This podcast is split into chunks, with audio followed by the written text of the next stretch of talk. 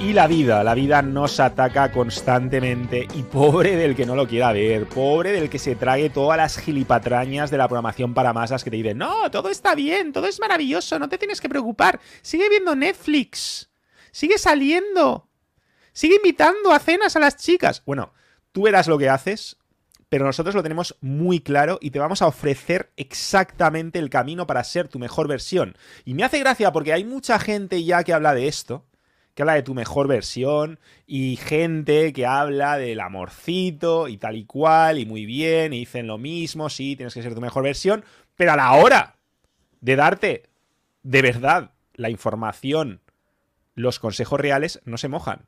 Dicen, sí, sí, prospera financieramente. ¿Vale? ¿Cómo? Sí, sí, no, consigue tu mejor versión biológica. ¿Vale? ¿Cómo? ¿Cómo? ¿Qué hago? ¿Sigo las instrucciones de la programación para masas? ¿Como ocho veces al día? ¿Dejo de comer huevos porque tienen colesterol? ¿Evito el sol como la peste? Los que estáis metidos en el Kaizen ya sabéis por dónde van los tiros. No puedes seguir las instrucciones de la programación para masas, porque está diseñada para encerrarte en cárceles mentales y convertirte en un atrapado de la Matrix. Y en el ámbito financiero, especialmente. Prácticamente todo lo que te han enseñado está mal. Todo. Y te lo dice alguien que ha estado palmando durante 45 años porque hasta enero del 2021, y tenemos los vídeos en este canal, cuando vi la luz, yo no he sido consciente de hasta qué punto era un analfabeto financiero. Y hasta qué punto la mayoría de nosotros lo somos o lo hemos sido. Por una razón muy sencilla. Y es que nuestra cultura, y digo sí, sí, sí, nuestra cultura, nuestra cultura hispana, la cultura de España, la cultura de Argentina, de Colombia, de Venezuela, de México, de Perú, no voy a seguir toda Latinoamérica, tenemos una cultura que no puede ser más palmante a nivel financiero. Y habrá razones históricas para esto. Habrá razones de que, pues, los que venimos de una cultura católica, por ejemplo. Y esto no va de religión. Tú puedes tener las creencias que tú quieras. Pero es verdad que la cultura católica dentro del cristianismo es la que más ha condenado la riqueza. Y eso está muy bien para generar atrapados en masa. Eso está muy bien para tener el control de la plebe. Y para fabricar a todos esos esclavos que no van a tener más opción que pasar por todos los aros que tú les pongas. Está muy bien y esa es una programación para masas milenaria. Pero no está nada bien si quieres tener un mínimo de libertad, de poder y de capacidad de decidir tu propio camino en la vida. En definitiva, si quieres ser tu mejor versión, lo primero que tienes que hacer es darte cuenta de que probablemente llevas muchos años sumergido en una cultura que promueve el analfabetismo financiero. Y lo digo así, de verdad, en serio. Concretamente, la cultura católica, la nuestra, ha hecho apología del pobrismo. No, no de la pobreza, no, no, no. Del pobrismo. Que es esa mentalidad de que el rico. De hecho, es que, es que hay refranes, hay. No sé si hay frases por ahí de. De, que, el infierno, ¿no? Está, está poblado de. de ricos. Nos están generando ya esa ese revés psicológico. De que tú por un lado puedes querer riqueza, pero por otro es que es malo, malo, malo. Nada que ver con la cultura protestante. Cuando tú miras el cristianismo protestante, y de nuevo, no me estoy metiendo en religión, yo no soy religioso. Para nada, cero. No abogo por ninguna religión. Estoy hablando de culturas. Y la cultura protestante, de los países protestantes, de los calvinistas, de los luteranos, de toda esta gente, los alemanes, los anglosajones, ¿qué ha pasado con sus respectivos países y con sus respectivas colonias. ¿No notamos un poquito más de prosperidad? Estados Unidos, Australia, Canadá, Reino Unido, Alemania, Europa Central. No tiene nada que ver con nuestra cultura. ¿Por qué? Porque en su cultura no existía esa aversión a todo lo que tuviera que ver con el dinero como en la nuestra. No estaba tan demonizado. Punto. Y estoy comparándolo con esa cultura, porque si la comparas ya con la cultura judía, amigo, eso ya sí que... Eso está años luz de todo lo demás. Y esto, de nuevo, no es para nada... No tiene nada que ver con la religión. No tiene nada que ver con las razas. No tiene nada que ver con... No estamos hablando de eso. No estamos diciendo ni los judíos molan mucho, ni los judíos no molan poco, ni estamos teniendo prejuicios. Estamos hablando de hechos objetivos. ¿Sabes cuál es la población judía en el mundo? A mí me ha sorprendido. Yo lo he descubierto hace poco porque estaba buscando información para hacer este directo y me he quedado de piedra. Creo que es menor de 15 millones. En un planeta de 7.000, 8.000 millones de habitantes, menos de 15 millones. ¿Sabes cuántos de los más ricos del mundo son judíos? Y de nuevo habrá quien diga, no, pues esto es porque... Os podéis inventar lo que os dé la gana. Pero hay una razón muy sencilla. Es una cultura, es una religión donde se toma en serio el dinero. Y donde lo que todos deberíamos estar aprendiendo en las escuelas se inculca desde pequeños. Por eso los judíos han prosperado incluso cuando los han expulsado de sus tierras, cuando los han maltratado, han vuelto a renacer de sus cenizas. Porque eso que se dice de que si tú despojas a los ricos de todo lo que tienen, volverán a ser ricos y los pobres volverán a ser pobres aunque les toque la lotería mil veces, eso es muy cierto. Porque la riqueza y la pobreza empiezan aquí. Y no solo es mentalidad de abundancia de no, yo soy abundancia, yo soy. No, no, hay escultura financiera, es saber de verdad cómo narices funciona el dinero. Me estoy calentando. Por favor, dadme una colleja o algo, compañeros. ¿Cómo estamos? Javi, Kevin, tenemos el honor y el placer de estar aquí con dos amigos míos, con Javi Tom, que ya lo conocéis, con, Kevin Dotel, que además, además son mis profes en ciertos ámbitos financieros. Porque yo, una de las cosas que tengo claras es que si quieres mejorar financieramente, tienes que empezar a rodearte de personas que quieren recorrer el mismo camino que tú, que saben más que tú, que te pueden enseñar y no tener esa soberbia, porque la soberbia es la madre de la pobreza. Toda esa arrogancia de, no, a mí qué me van a enseñar. pues mira, a mí, te lo digo, llevo 45 años palmando sin tener ni idea de lo ignorante que era. Y justo el año pasado, en enero del 2021, que dije, voy a abrir los ojos a este mundo, empecé a cobrar conciencia, empecé a saber todo lo que no sabía. Porque el ignorante es tan ignorante que ni siquiera sabe que no sabe. Por favor, Javi, Kevin, Edu, decida algo. Es que no, no puedo. es que has tocado un montón de temas. O sea, has, has, hablado de una. Yo he pensado, es que cuánta razón tiene. No has tocado. Sí, sí, nos hemos calentado hasta nosotros, de verdad, ¿eh? Estábamos aquí pensando, jolín. ¿Cuánta razón Es que esto viene ya de antes. Hemos estado antes hablando en privado entre nosotros cosas. Cosas que jamás podremos decir en YouTube. Pero, pero, la verdad es que ya llevábamos inercia, llevábamos inercia y el milagro es que estemos tan animados después de tantas horas, porque teníamos que estar más acabados que los pecos, pero pues mira, en mi caso concreto hay uno. Sí, transferencia de resultados. Que de nuevo son mm. cosas que dices, no, no tiene nada que ver. Perdona. Si tú tienes hambre, ¿cómo vas a ver el mundo? ¿Cómo te vas a comportar?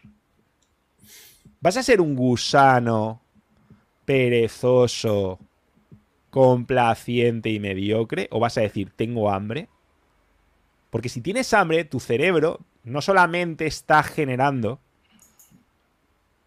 nuevas neuronas, neurogénesis, no solamente se está limpiando de mierda, hablando mal y pronto, sino que además le está diciendo a tu mente inconsciente, chico, no tenemos lo que queremos. Activa el modo cazador. Y en la vida hay que funcionar en modo cazador. Así que aquí tenemos un ejemplo, porque muchas veces la gente dice, no, pero eso del NK dice no sé qué. Ah, vale, es que vosotros habláis de salud, o sea, habláis de perseguir vuestro potencial biológico, habláis de amor, habláis de relaciones, habláis de cómo mejorar financieramente, cómo mejorar profesionalmente, cómo realizarnos, cómo alcanzar nuestro potencial. pero son cosas separadas, ¿no? No. Aquí tenéis un ejemplo de transferencia de resultados. ¿Cómo? En este caso, algo que en principio está relacionado con la salud extrema, se transfiere a los otros ámbitos. Porque te va a hacer un tiburón financiero pasar hambre. Mucho más que comer 20 veces al día, como te dice la programación para masas que hagas. Y esto es NetKaizen, baby. Bueno, que por cierto, mm, yo creo que cada vez van a salir más del armario, porque Edu está clarísimo. Pero Javi y Kevin, a mí me están sorprendiendo cada vez más de lo caicenecas que son. Te diría de lo caicenecas que son y no lo saben, pero es que sí que lo saben los tíos. Claro, claro. Es que este es un estilo de vida, Mario. el, Que, no está aquí, mm, no sé qué está haciendo, la verdad. O sea, al final es, es, lo que tú dices, no es una manera de batallar contra la vida. Y al final la vida tiene un montón de retos y es importante afrontarlos. Cada uno lo hace a su manera, pero es importante aprender de los demás. Hay una cosa que me ha llamado la atención de lo que decías, que era, llevamos dos horas o no sé cuánto rato llevamos ya y seguimos con más energía. La verdad es que cuando, cuando tienes fuente de valor o consideras que la tienes, piensas, a mí me motiva mucho más, o sea, no es que no me motivara antes, ¿no? Pero estar entre nosotros aportando es increíble y es genial, pero estar aquí aportando valor a la comunidad es, otro nivel. O sea, es te dan ganas, te da, te da vida, la verdad. ¿Qué te parece, Mario, hablando ya de FDVs? O sea, sí, sí, si no está metiéndose ya en el, en Y cuidado con Javi, cuidado con lo que le decís a Javi, que tiene una memoria fotográfica. Diría fotográfica, pero más porque lo graba. O sea, no solamente es con las imágenes, es con, con los sonidos. Tiene una memoria de grabadora, además. O sea, es que te lo graba no se le borra. No, se, le borra al tío. No se le borra, no se le borra. Ha habido algo interesante que, estábamos, bueno, acá has comentado antes, Mario, con el tema de, bueno, de, los judíos. Y mm, yo creo que es un tema muy interesante que a mí me llamó mucho la atención hace un tiempo y de hecho por eso empecé a investigar, la verdad, porque dije, ostras, estos números, ¿no? De que haya eh, menos de 15 millones, pero un porcentaje tan alto, pues eh, estén en ciertas posiciones, aparte de toda la conspiración que hay detrás, ¿no? Pero, o sea, yo quería ver esos fundamentos. Y no sé si habéis visto una película que se llama La lista de Schindler. ¿Os suena esta película? ¿La habéis visto? Claro. ¿Alguno de vosotros? Hace muchísimo tiempo. Sí, sí, yo, ya no me acuerdo. Nos tienes que refrescar un poquito, Kevin. Nos tienes que refrescar. Esta película, esta película a mí me rompió la cabeza. Y os explico por qué. Y me hizo entender el, uno de los motivos por los cuales, pues, en la religión judía, el dinero se trabaja de una forma diferente, que es la siguiente, ¿no? Que cuando hubo la guerra con Hitler, eh, claro, eh, se estaba pues matando a, los judíos, estaba viendo pues auténticas masacres, no, ya lo sabemos todos, ¿no? Y este hombre, Schindler, era un empresario, era un empresario judío que lo que hizo fue que, digamos que como excusa para salvar a, personas judías que estaban en ese momento, que ya los habían cogido para tenerlos de esclavos y todo, ¿no? Eh, los tenían encerrados, pues él lo que hacía es que con su dinero, lo que hacía era comprar eh, personas judías para que pudieran trabajar para la empresa que él tenía, para, evidentemente, pues para los, para los, que, para los que no eran judíos, ¿no? Para tener su beneficio. Entonces, que es una película muy emocional y que, a fin de cuentas, el mensaje que, te da al final es el hecho de que el motivo por el cual él pudo salvar vidas de judíos fue porque estaba ganando dinero y podía comprar las vidas de judíos y podía salvarlos, salvó un montón de vidas. O sea, cientos de vidas salvó este hombre gracias a ser exitoso financieramente. Y claro, la, pregunta que yo, que yo me hice en ese momento fue, claro, imagínate este, este caso en concreto, ¿no? Dentro de la religión judía. Después de explicar o de vivir una historia así, ¿el dinero se percibe como una cosa mala o como una cosa buena? El dinero evidentemente se percibe como una cosa buena que puede salvar vidas y con esta creencia pues es mucho más sencillo construir una vida de riqueza porque tienes pensamientos sanos hacia el dinero, que es justamente lo que muchas veces nos falta para, prosperar. Esa película me, pareció brutal, la verdad. Sí, no, es que en nuestra cultura es prácticamente imposible pensar en riqueza y que automáticamente no nos venga a la mente la palabra corrupto, delincuente, porque no se ha promovido esa imagen de la riqueza. Y es verdad que, de hecho, probablemente en nuestra cultura haya mucho más rico, corrupto y delincuente que en otras culturas. Pero precisamente porque no se ha promovido ese modelo. Como tú bien dices, en la cultura judía está súper claro que tú tienes la obligación de tener recursos para tener ese poder esa libertad y ser una fuerza del bien. Completamente del revés que en la nuestra. Claro, luego ves lo que ves, los números son escandalosos. No estamos diciendo que los judíos sean el doble de prósperos que el resto del mundo. No estamos diciendo que sean diez veces más prósperos que el resto del mundo. No, estamos hablando de algo absolutamente exponencial, de una población que prácticamente es insignificante, que está ultra sobre representada en el ámbito de la riqueza. No recuerdo, no hablo con datos ahora mismo que haya que tenga apuntados, pero no recuerdo si era un tercio de los más ricos de la lista Forbes que venían de esa cultura. Insisto, no hablo de religión, de, de cuánto crees en este Dios, en este otro, en esta forma. No, no, no. La cultura judía. Y ponemos la cultura judía simplemente como ejemplo para que nos permita abrir los ojos de hasta qué punto estamos palmando por tener una relación tóxica con el dinero. Ese revés psicológico de sí, quiero dinero, pero y está repleto de connotaciones negativas. Claro, y alguien puede pensar, vale, ya está, entonces con tener un, concepto positivo del dinero voy a ser rico. ¡Mec! No, ese es el principio para empezar a formarte. Pero resulta que ese judío lleva desde que es un niño aprendiendo principios básicos de las finanzas, que es de lo que vamos a hablar aquí. Del sistema SMI concretamente, que es nuestra versión simplificada nuestro método para prosperar económicamente. Como un judío o más, aprendiendo de los judíos y de todos aquellos que tienen un software, que tienen una programación que los acerca a la riqueza. Y de hecho, nos habéis preguntado mucho sobre este sistema. Ha salido otras veces, ¿verdad, Edu? Esto ha salido, esto ha salido. Sí, ha salido ya por ahí. Hay que rebuscarlo un poco. Pero íbamos a profundizar un poco más. Sí, hay una, hay una cosa que... Perdona, Edu. Sí, bueno, nada, una cosa pequeña, que me parece crucial lo que, lo que dices de, que nos estamos fijando, no, no estamos hablando súper bien de los judíos o de una religión u otra, nos estamos fijando en lo bueno que nos aporta cada uno. ¿Por qué digo esto? Porque, por ejemplo, pues... Eh, Yo lo veo como un espejo, ni, siquiera, ni, siquiera, es fijarnos en lo bueno, es que es un espejo de hasta qué punto estamos palmando. Lo quiero llevar un poco a esto, ¿no? Por ejemplo, Eric mm, Peña comenta, Schindler no era judío y la empresa se hizo con el dinero de los judíos. No, no, él era, de hecho era, era nazi, ¿no? O por lo menos pertenecía, me parece, al partido y tal, o sea, estaba dentro de, por lo menos de lo, que yo recuerdo de la película.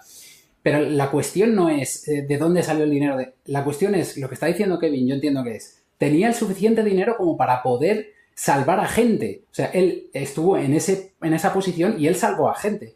O sea, nos lo vamos a cargar porque estaba en el momento con el bando que luego fue el responsable del holocausto o... Bueno, no sé, a lo mejor sí, o sea, a lo mejor era una mm, basura de persona, no lo sé, pero nos estamos fijando en el hecho de que a mí no me lo parece por lo que cuenta la película y tal, pero todos sabemos que puede estar un poco modificado, pero lo que quiero decir es que lo que nos interesa es ese hecho, ¿no? O sea, hay cosas que realmente solo se pueden hacer también si, si, estamos bien económicamente, ¿no? Incluso cosas buenas, y es un poco para eh, dar foco sobre esa parte buena del dinero que, que es lo contrario que de lo que se nos ha inculcado culturalmente. Es que el mensaje de Kevin es muy simple. El dinero es una fuente de poder. Punto.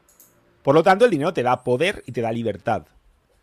Y ese poder si tú eres una persona chunga, lo vas a utilizar de mala manera. Pero si tú tienes altos ideales y tienes principios y eres un caiceneca como debes ser, ese poder te va a permitir cambiar el mundo a mejor. Y sin poder te vas a comer los mocos. Tú puedes tener las mejores intenciones. Si no tienes poder para implementar esas intenciones, poder y libertad, y conocemos a mucha gente, y seguro que tú conoces a mucha gente, quizás tienes que mirar en un espejo, gente que no ha podido hablar de lo que quería hablar. Gente que se ha puesto cosas que no se quería poner. Gente que se ha pinchado cosas que no se quería pinchar. Gente que está obligada a soportar, a respaldar relatos con los que no está de acuerdo Gente que está obligada a vivir en lugares en los que no le gustaría vivir. Gente que está obligada a tomar decisiones que le gustaría no tomar. Pero no es libre para hacerlo. Y el dinero te da esa libertad. Y te da el poder de generar un impacto positivo en tu vida y en el mundo. O negativo, si eres chungo, pues va a ser negativo. Pero eso es lo primero que tienes que tener claro. Sin dinero, en este juego, simplemente no participas. Vas a ser un esclavo, vas a ser un atrapado, y si encima conoces la verdad, todavía va a resultar más frustrante, porque vas a entender hasta qué punto nos están encerrando en este sistema y te vas a sentir totalmente impotente para hacer algo al respecto. El conocimiento sin poder puede ser una píldora muy amarga y muy frustrante. Y te hablo por experiencia. Sí, mira, Mario, lo que habéis dicho ha sido increíble. La verdad es que el mensaje de Kevin es, bueno, es claro. Luego podemos entrar en detalles de la película. Eh, bueno, siempre hay detalles ¿no? en las películas. Pero la verdad es que hay, hay una frase que a mí una vez me la dijeron y me llamó mucho, la atención, que hay mucha gente que cree, no, yo no tengo malos pensamientos del dinero, o yo no tengo problemas, o no me lo he planteado. No, y esto pasa a menudo. Y te voy a soltar una frase que es, si te digo, el dinero es, tu cabeza ha respondido. El qué, no lo sé. Hay quien dirá un medio, hay quien dirá corrupto, negativo, difícil, un montón de respuestas. Y esto llama mucho la atención, porque una vez yo lo probé con niños, no tú le preguntas a un niño de 8 años, el dinero es, y te responde. Piensas, ¿cómo puede ser que el niño que no ha trabajado, no ha usado dinero, seguramente no haya comprado nada en su vida, sepa responder a esa frase? Esto te hace ver, y seguramente tú mismo te habrás respondido, si estás viendo este vídeo, que el dinero es algo. Y eso te hace ver, oye, ¿qué creencias tienes? Por desgracia, en, la cultura católica, la hispana o en, gran, en muchos de los países nunca tocamos el dinero. No nos enseñan a cómo funcionar. no nos enseñan a cómo funciona el dinero. Entonces lo vemos malo. Entonces, claro, si tú ves, si tú te respondes el dinero es malo, o el dinero es corrupto, o el dinero es difícil. Tú imagínate que crees que el dinero es corrupto. ¿Cómo vas a tener dinero? No quieres. O sea, aunque tú digas, sí, yo quiero ganar mucho dinero. Tu inconsciente te dice, pero no puedes, porque si ganas mucho dinero, eres corrupto. Y no lo puedes creer de ti mismo esto. Esto es súper importante y a mí la primera vez que me lo dijeron me hizo darme cuenta que tenía unas creencias sobre el dinero que no pensaba que, que tenía. Yo pensaba que no tenía problemas. Pero cuando me dijeron el dinero es, pensé, difícil.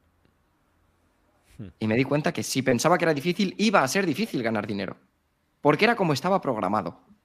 Y esto es lo primero que tenemos que aprender para darnos cuenta de si hay que poner las manos allí y trabajarlo o seguir con las mismas creencias y pasar directamente al sistema SMI. Pero hay que saber qué pensamos primero. Sí, yo creo que darnos cuenta, cobrar conciencia de que estamos en desventaja frente a otras culturas y frente a familias, que no ha sido la mía, te lo digo ya, que han tenido esa cultura económica, esa cultura de mejora financiera. lo primero que tienes que entender es que estás en desventaja, tío. Tía, tíe. Empieza a captarlo y empieza a mover el culo comprendiendo que estás en desventaja. Que te han enseñado a palmar como si no hubiera un mañana económicamente. Y decía, ya no me acuerdo del comentario, no me acuerdo, era Eric que decía que era una herramienta el dinero. Pero es muy importante entender, cuando dices una herramienta, es cierto, es una herramienta. Pero claro, en el mundo hay muchas herramientas. No, no, no, no es una herramienta, es la herramienta. En este juego que es la vida, en los juegos vitales clave es la super herramienta. No es una herramienta sin más. Entonces, cuando tú entiendes que es una super herramienta y que a ti te han programado para que no tengas ni idea de cómo usarla y para que estés en desventaja, y hay que recalcarlo, en desventaja, entonces puedes empezar a hacer algo al respecto. Pero cobra conciencia de que estás en desventaja, de que no tiene por qué ser así. Es muy importante entender esto. En nuestra cultura lo vemos. Tú enciendes la tele y lo ves. Abres un periódico y lo ves. Todo es difícil y la crisis y esto no se arregla y lo otro. Y más subvenciones y es que el Estado y es que los impuestos y es que no sé qué. Y se demoniza al emprendedor y al que genera porque claro, está explotando y tal y cual y patatín y patatán. Programación para masas que nos esclaviza. Si tú no has conocido otra cosa, dices, bueno, es que la vida es así. Pero por eso te ponemos el ejemplo de los judíos o de familias de personas que han tenido otra educación simplemente. Elon Musk, por ejemplo, Elon Musk no es judío, pero fue a un colegio judío. Los padres dijeron, mira, lo mandamos aquí. Y bien que hicieron.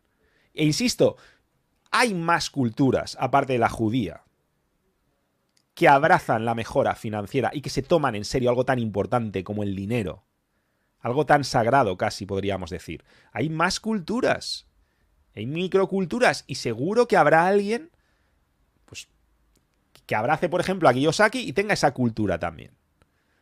Pero eso es lo primero que tenemos que entender, que no tiene por qué ser así, que todo esto que vemos tan normal y que tenemos súper asumido, no tiene por qué ser así.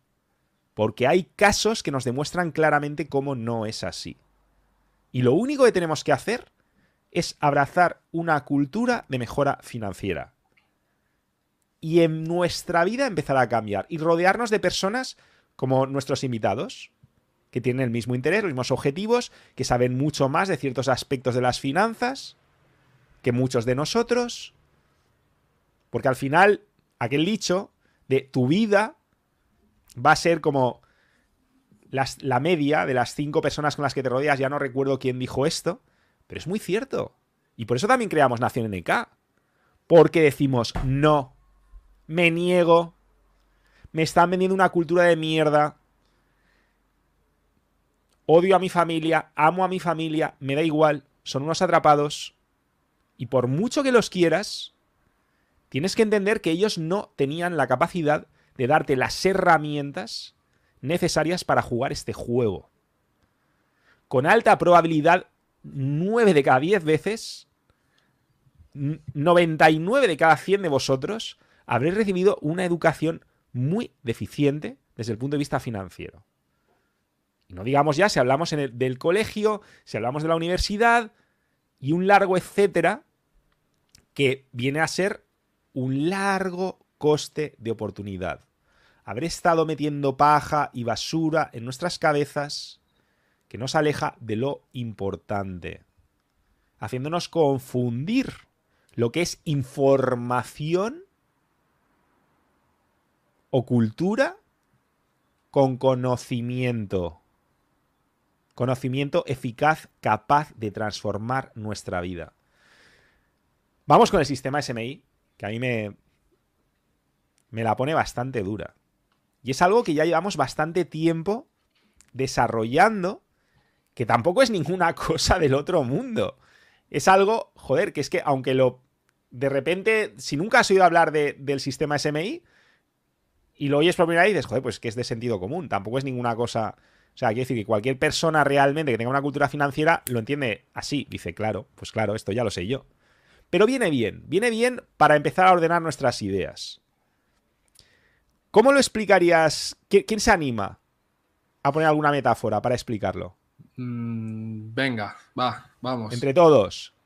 Em, antes, antes, antes de comentar esto, hay una cosa con respecto a lo que estabas comentando, Mario, del tema de la educación y de, bueno, de todo lo que los inputs que tenemos desde que somos pequeños, ¿no? En la mayoría de culturas y todo, que es que eh, lo leí hace poco, no recuerdo, o sea, no sé quién realmente lo dijo, pero lo leí hace poco y me pareció brutal, que es el hecho de que los analfabetos de el pasado, ¿quiénes eran los analfabetos en el pasado?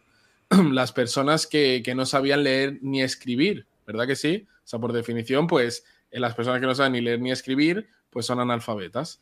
Y lo que te decía es que en realidad, tanto hoy como en el futuro, las personas analfabetas ya no son las que no saben leer ni escribir, son aquellas que no son capaces de desaprender lo que les han enseñado de pequeños, que quizás no les sirve para poder dejar espacio para aprender de una forma diferente o aprender otras cosas.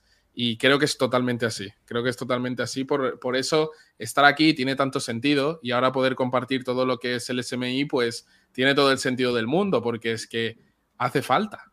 Esa es la realidad. O sea, desprogramarnos, Kevin. Claro, claro, porque cuántas. Que es más difícil, porque es más fácil instalar un programa en un sistema operativo limpio que cuando tienes el sistema operativo contaminado y tienes que desinstalarlo todo o sobreescribirlo.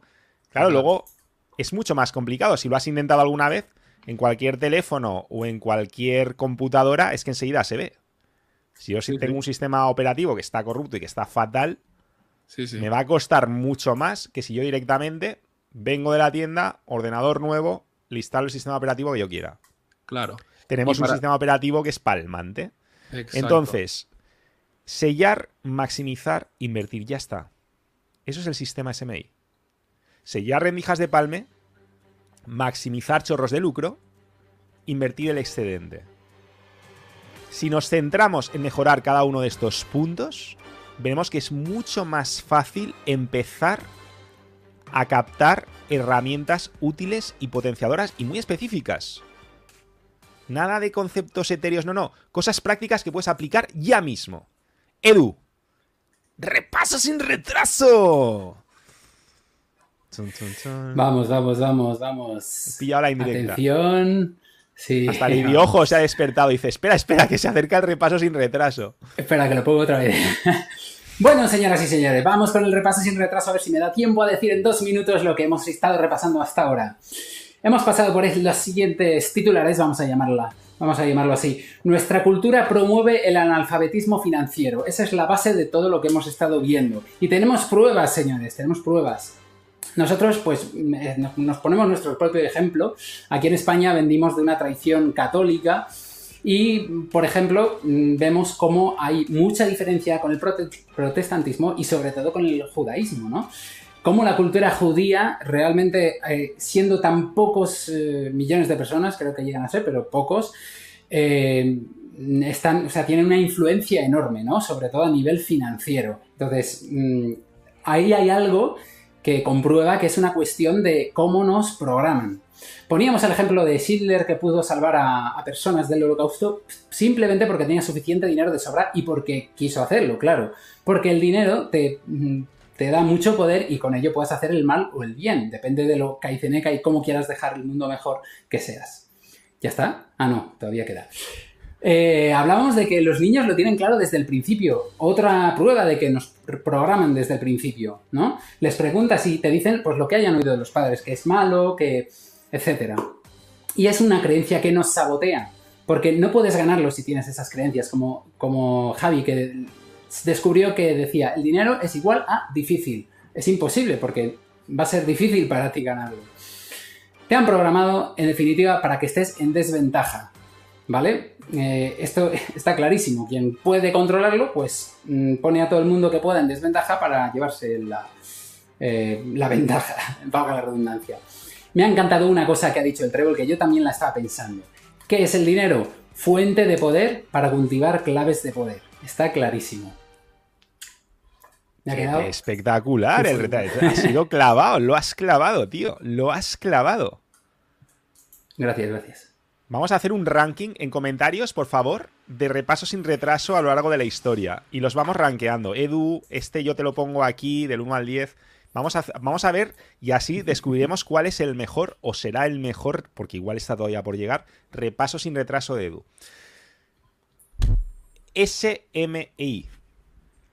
Lo puedes ver como algo difícil, el dinero, prosperar financieramente, o lo puedes ver como un juego. Nosotros te proponemos que empieces a ver el sistema SMI como un juego. Vamos a mejorar. Y de hecho es que es muy divertido porque cuando te pones a hacerlo y cuando empieces a ver los hacks que empezamos a aplicar, vas a ver que es que realmente es como cuando en un videojuego empiezas a conseguir armas y de repente tienes ese escudo y esa espadita y ahora consigues un caballo y ahora consigues una armadura y ahora consigues un castillo y ahora conquistas tierras y vas mejorando y cada vez tienes más recursos.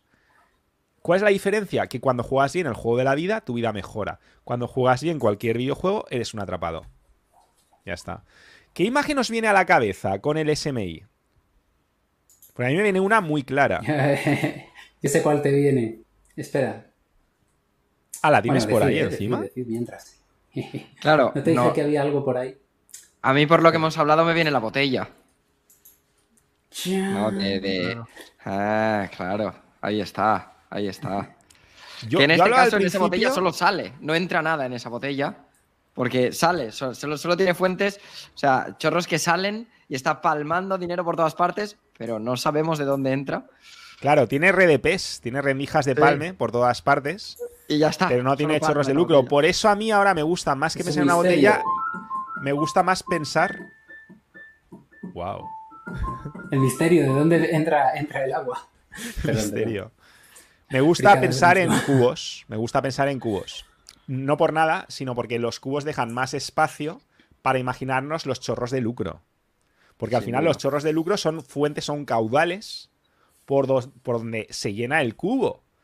Claro, la idea es, si yo consigo más caudales, más chorros, más fácil me va a resultar llenar el cubo y con el excedente de liquidez poder invertirlo. Poder reinvertirlo. Ah, pero estábamos hablando de, chorros de lucro o de, rendijas de palme. De todo, de toda la imagen del sistema SMI. El sistema SMI tú tienes que imaginarte un cubo con agujeritos, pa, pa, pa, pa. Entonces, los agujeritos son rendijas de palme. Nuestro trabajo es ir sellando las rendijas de palme. Pero nuestro trabajo también es aumentar los chorros de lucro. Claro, tanto el número de fuentes de ingresos como el caudal. Porque a lo mejor tienes uno o dos, pero si tú consigues aumentarlo, si por ejemplo te doblan el sueldo, el sueldo, has doblado tu chorro de lucro y no has aumentado el número de chorros de lucro. Pero el que tenías, ¡pum! Ahora es el doble. Si tu negocio factura el triple, pues adivina qué, tienes el triple. Una cosita, ¿tenemos alguien que estamos con el ratón o algo que un clic, clic, clic, clic? Ah, yo creo. es que claro, porque eres el super crack. Claro, está monitorizando serías, claro, silenciar, pero no, te cortes con hacer comentarios y de silenciarte. Acuérdate de, sí, sí, Sí, que se me había olvidado de silenciarme, pero... Pero no te cortes en. que está muy chulo que hagas comentarios. Ah, estás haciendo comentarios muy chulos. O sea que tú, en cuanto pum pum. Pues Mario, vamos con sellar, ¿no? Yo. Yo Pero nos ha quedado clara la imagen. O sea, tenemos todos esa imagen del cubo. Es que yo ahora mismo no tengo la imagen para compartirla. Pero de verdad, imaginémonos un cubo lleno de agujeros y al mismo tiempo intentamos llenarlo. Y cuando conseguimos llenarlo y que desborde, pues podemos traer otros cubos. Que esa es la parte de la inversión. Pero la parte de sellar y de maximizar los chorros de lucro, creo que está muy claro. Por eso se llama sellar rendijas de, palme, de palme, maximizar chorros de lucro, invertir el excedente. ¿Tenemos la imagen todos? ¿Podemos poner en comentarios, por favor, que todos lo tenemos súper claro? Dice Dani Hernández una piscina de plástico. Pues, por ejemplo, una piscina está muy bien. Pues sí, porque es enorme por arriba. Puedes poner un chorro... El también había dicho botella de agujeros antes de que, lo dijéramos, ¿eh? que como estaba yo buscando la, imagen, que está, el Trébol hay que felicitarlo, ¿eh? porque es que está dando en todas. Estás on fire, Trébol. Perdona, ¿qué decías, Javi? Lo tenemos que vamos ya con. Vamos a sellar ya, ¿no? Vamos a sellar, vamos a sellar aquí cosas. Bueno, vamos a sellar para empezar esa botella que nos han puesto en la imagen, porque eso era palmar totalmente, ¿no? Porque no para de salir agua de allí. Y bueno, yo os voy a contar una... O sea, yo me considero un muy buen sellador, ¿vale? Pero porque me han educado así, en el sentido de que yo tenía a mi abuelo, todos vosotros, bueno, habréis tenido o no abuelos, pero en ese tema es que normalmente ellos han vivido la guerra, han vivido otras épocas, y mi abuelo siempre me decía, oye, dos frases, el dinero no crece en los árboles. Claro, por eso yo tenía el, el dinero es difícil, porque claro, no crecen los árboles. Entonces, Jolín, qué complicado. No, y cada vez que me daba la paga porque iba a comer con él cuando era pequeño, decía, oye, pero gástatelo tú, ¿eh? No lo des a tus amigos, no, como si encuentra la manera de utilizarlo, de aprovecharlo bien tú. Entonces era como que en mi vida siempre he tenido la, la como la mente pensando, vale, que no se me escape. ¿no? Porque mi abuelo me ha programado así.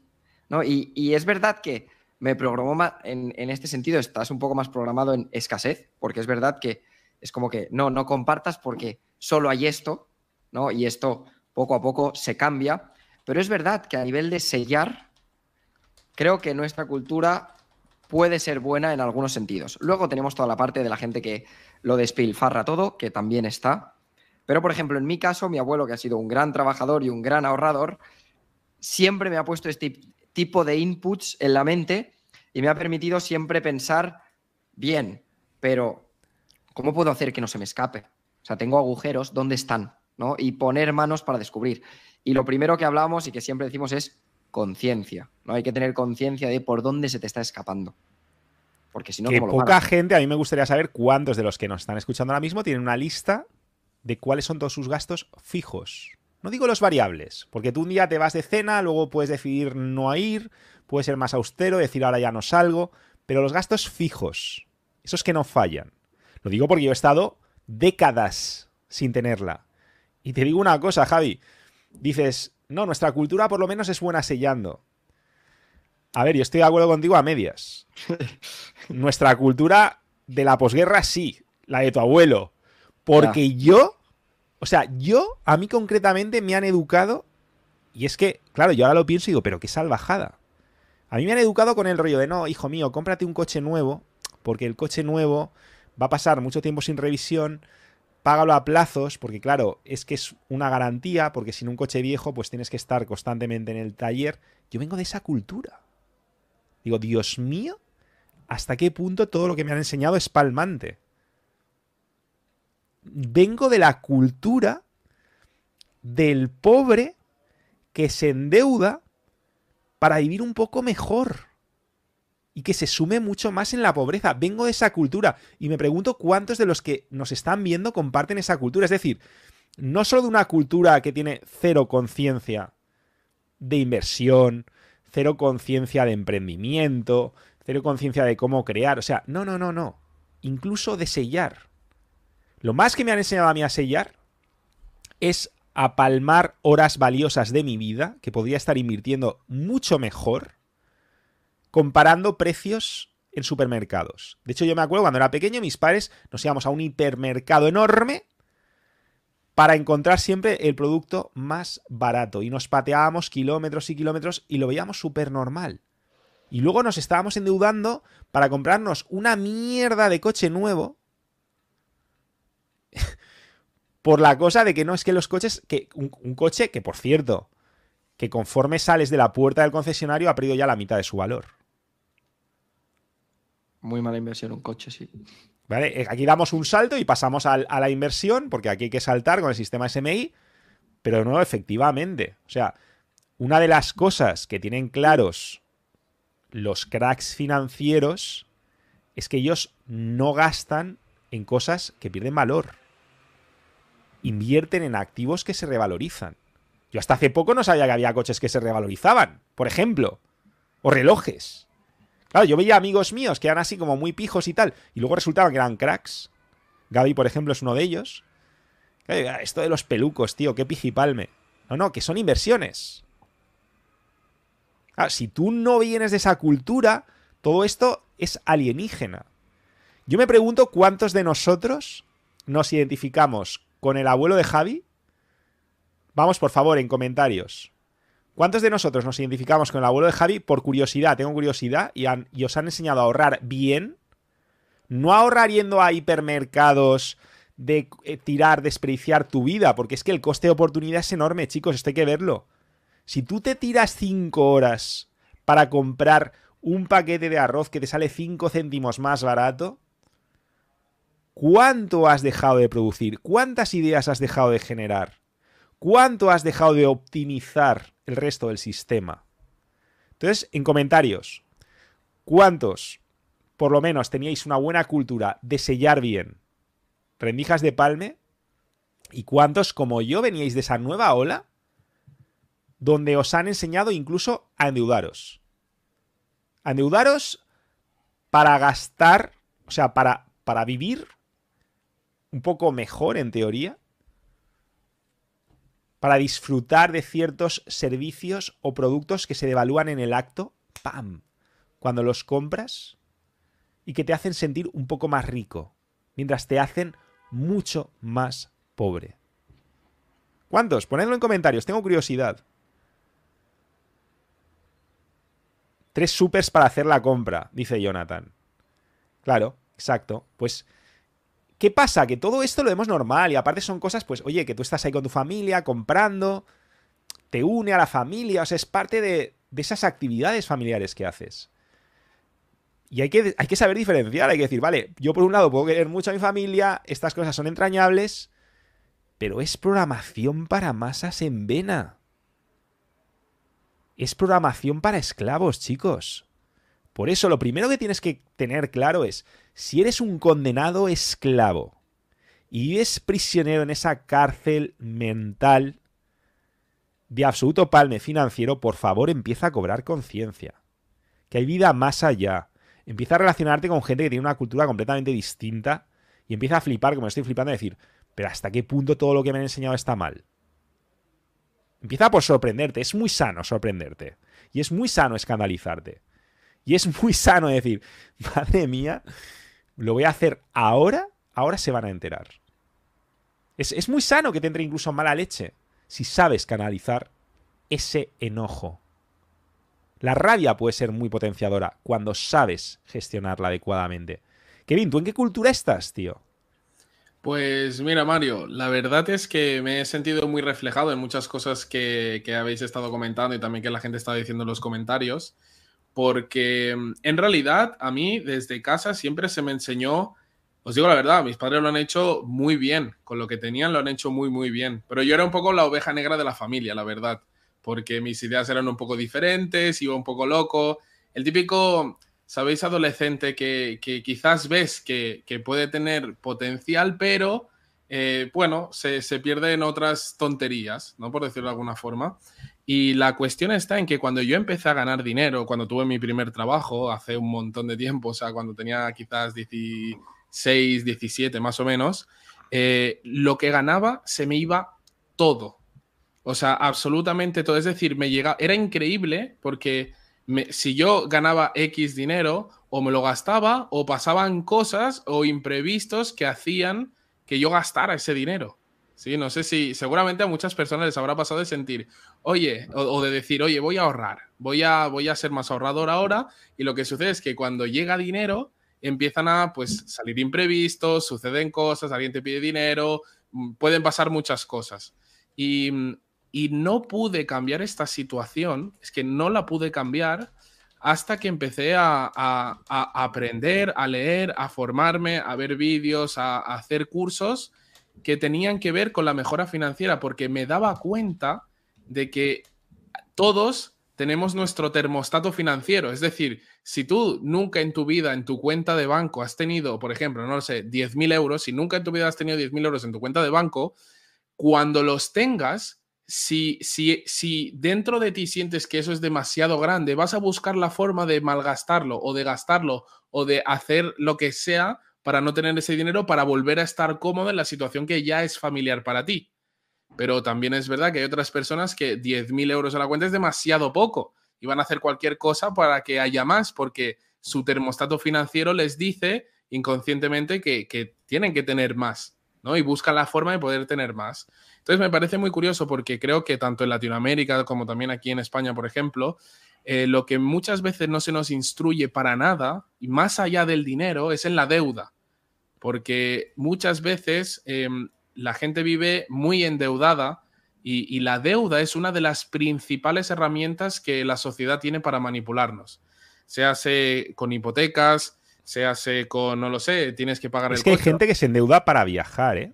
Para Hay un caso de alguien que se endeudaba para ir a ver a su equipo favorito y estaba endeudándose, pidiendo un préstamo que luego se tiraba todo el año pagando para ir a ver a su equipo favorito jugar a no sé dónde, su equipo de fútbol. Por una hora en la que estás ahí como un condenado vasallo adorando a unos falsos ídolos, por muy bien que jueguen al fútbol, lo siento mucho. Estás ahí hipotecando un año de tu vida para eso. Hay ese tipo de casos. Gente que vive para los bolsos, gente que vive... Y además es que no falla. A mí muchas veces me dicen, Mario, vas hecho un desarrapado. Y siempre me lo dice la gente que tiene menos cultura financiera. Nunca un rico me ha dicho eso. Nunca. Siempre me lo ha dicho alguien con mentalidad de esclavo. Y yo te lanzo una frase que además he lanzado hoy en Instagram y la verdad me ha sorprendido gratamente. Por mi cuenta de Instagram, Mariana NK. Ahora nos decís cuáles son las vuestras, ¿eh? que es que es pues, lo del termostato financiero, por favor, tatuároslo en cada nalga y te vamos a preguntar más sobre esto, que, Kevin, porque es la leche. Pero he lanzado hoy una pregunta en Instagram y es, ¿los superhéroes van en pijama? ¿Por qué? Los superhéroes van en pijama. Y de hecho yo a mi ropa cutre, pero hiper mega productiva, la solía llamar mi traje superhéroe y tengo vídeos sobre esto. Pero lo puedes ver simplemente de una forma simple y es los superhéroes van en pijama. Mira Superman, mira Batman, mira Spiderman. Llámalo pijama, llámalo chandal, llámalo como te dé la gana. Pero siempre llevan el mismo traje. Y la respuesta de mucha gente en Instagram por primera vez me ha sorprendido gratamente porque lo pillaban. Decían, claro, es una cuestión de productividad. Y es una cuestión de que cuanto más pobre eres, más te empeñas y más palmas por intentar parecer próspero. Mientras que a la gente realmente próspera se la trae completamente al pairo. Y tienes millones de ejemplos. Mira cómo vestía Steve Jobs. Mira cómo viste Elon Musk. Mira cómo viste Mark Zuckerberg. Que llega incluso a, tener exactamente el mismo modelo de todo para no tener que dedicar un segundo a pensar en ello. Mira a los que de verdad son poderosos, como visten. El que intenta todo el rato estar aparentando y tal es un esclavo. Es un esclavo que tiene que complacer a aquel que le paga. Y tiene que dar buena imagen para aquel que le paga. Así que vamos a empezar a entender que el objetivo, y esto también lo hice ayer en, en Instagram, creo que poca gente lo pilló, pero es que, chicos, el objetivo es ser rico, no parecerlo. ¿Entendemos la diferencia? Eso es como lo de maquillarse. Y hablemos ahora de amorcito. ¿Qué es mejor? ¿Tirarte una hora todos los condenados días maquillándote? ¿Para parecer más guapa? ¿O tirarte una hora todos los días en el gimnasio para ser de verdad infinitamente más atractiva? ¿Qué te va a arrojar más dividendos? Pues con lo de las apariencias ocurre exactamente lo mismo. Ocurre exactamente lo mismo. Y cuando tienes tu termostato financiero puesto en X, vas a hacer lo que sea para llegar. Eso me ha gustado mucho esa idea. Porque es que me resuena un montón, Kevin. Sí, sí. No, no sé, la creo que alguna vez he oído algo de esto y tal. Pero es que es verdad, es que cualquiera de nosotros que lo piense y que haya pasado por diferentes etapas financieras, es completamente así. Es cuando, si tú, si tú tienes una línea por debajo de la cual es inadmisible estar económicamente, vas a hacer lo que sea necesario, consciente e inconscientemente. Vas a programar a tu mía, vas a programar tu SAR, tu sistema de activación reticular, para no estar por debajo de esa línea. Y al revés, si tú tienes una línea a tope, si tienes un techo y ese es tu termostato, vas a autoajustarte, te vas a buscar la vida, van a aparecer cosas inesperadas. Ah, no, es que este gasto es súper importante. Para no llegar ahí. No, no, me ha, gustado, me ha, gustado, mucho. Se ha de decir que, se ha criticado mucho la deuda, porque es verdad que como la usamos. Ah, la deuda mala, claro, la deuda mala. Claro, o sea, a mí me ha llamado la atención porque he pensado, es verdad, porque aquí nos endeudamos para aparentar, para ir a ver el fútbol, para comprarte un coche, para... pero la verdad es que la, la deuda es increíble si la utilizas bien. O sea, es increíble, es una de las mejores herramientas que hay, porque es utilizar dinero que no es mío para generar fuentes de ingreso a las que no podría acceder con, solo mi dinero. Y esto es espectacular. Lo que pasa que aquí la gente se endeuda. Tienes que formar. Claro, tienes que... porque si no te endeudas para consumir. Y eso es un problema. Porque endeudarse para invertir, por ejemplo, me ha llamado la atención eh, gente que pone en comentarios cosas del ahorro, de ahorrar, de ahorrar mucho. Y, y, es fantástico ahorrar, porque a mí me enseñó mi abuelo a ahorrar y, cuando he aprendido inteligencia financiera, me di cuenta que, jolín, si hubiera invertido un poco de todo lo que ha trabajado, tendría 10 veces más patrimonio del que tiene.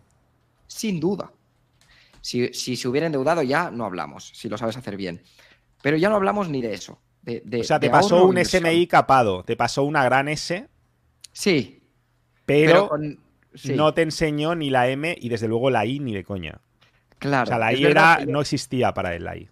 Claro, yo tapaba rendijas, pero, pero claro, no, no lo haces crecer. Y, no lo hacías trabajar. No, mientras tú trabajabas, no ponías a tu dinero a trabajar para ti. Por eso es tan importante tener siempre, aunque ahora nos centremos en hacks para la S, para sellar rendijas de palme, es muy importante tener el sistema SMI siempre a vista de pájaro. Verlo con perspectiva, porque constantemente nos van a venir ideas. Efectivamente, hemos hablado de deuda, pero eso es deuda mala, no es deuda buena. El problema es que para tener deuda buena, lo primero que necesitas es tener idea de lo que estás haciendo. Y para eso te tienes que formar, que por cierto tenéis un enlace en la descripción del vídeo, precisamente con estos dos cracks.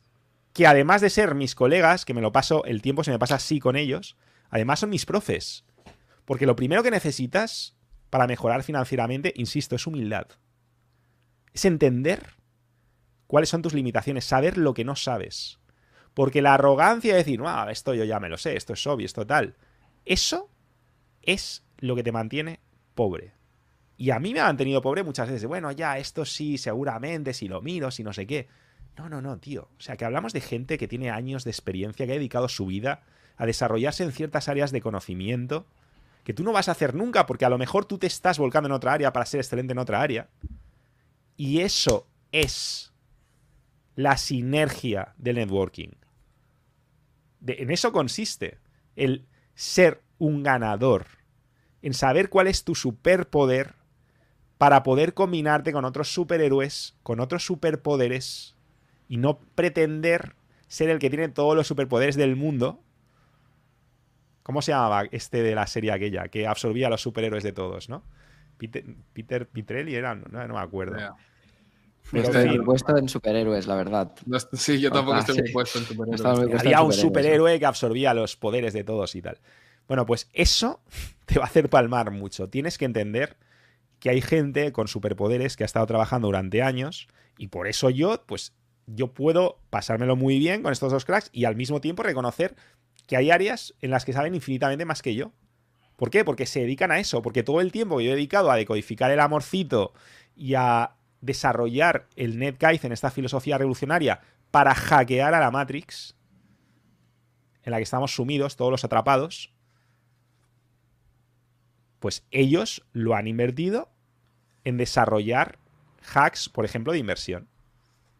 Y hacks de inversión en los tiempos que corren, hacks actuales, no lo que te decía Warren Buffett que funcionaba hace tres décadas, o lo que te decía tu abuelo de hijo mío, compra pisos, tal, claro, cuando la situación es completamente distinta, ¿no? Tú a lo mejor con lo que ganabas en un año, pues pagabas ya el porcentaje muy alto de tu piso, era otro rollo.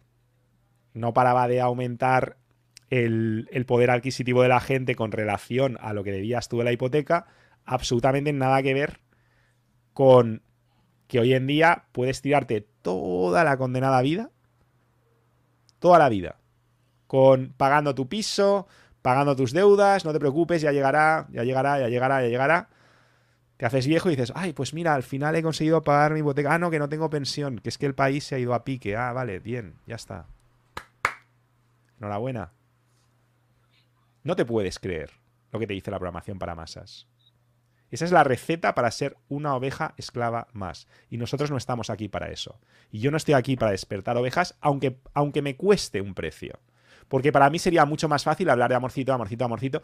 Los algoritmos me premiarían infinitamente más, las audiencias me premiarían infinitamente más, pero no estaría dándote de verdad la llave para ser tu mejor versión y ni siquiera te estaría dando la llave para triunfar en las dinámicas sociales.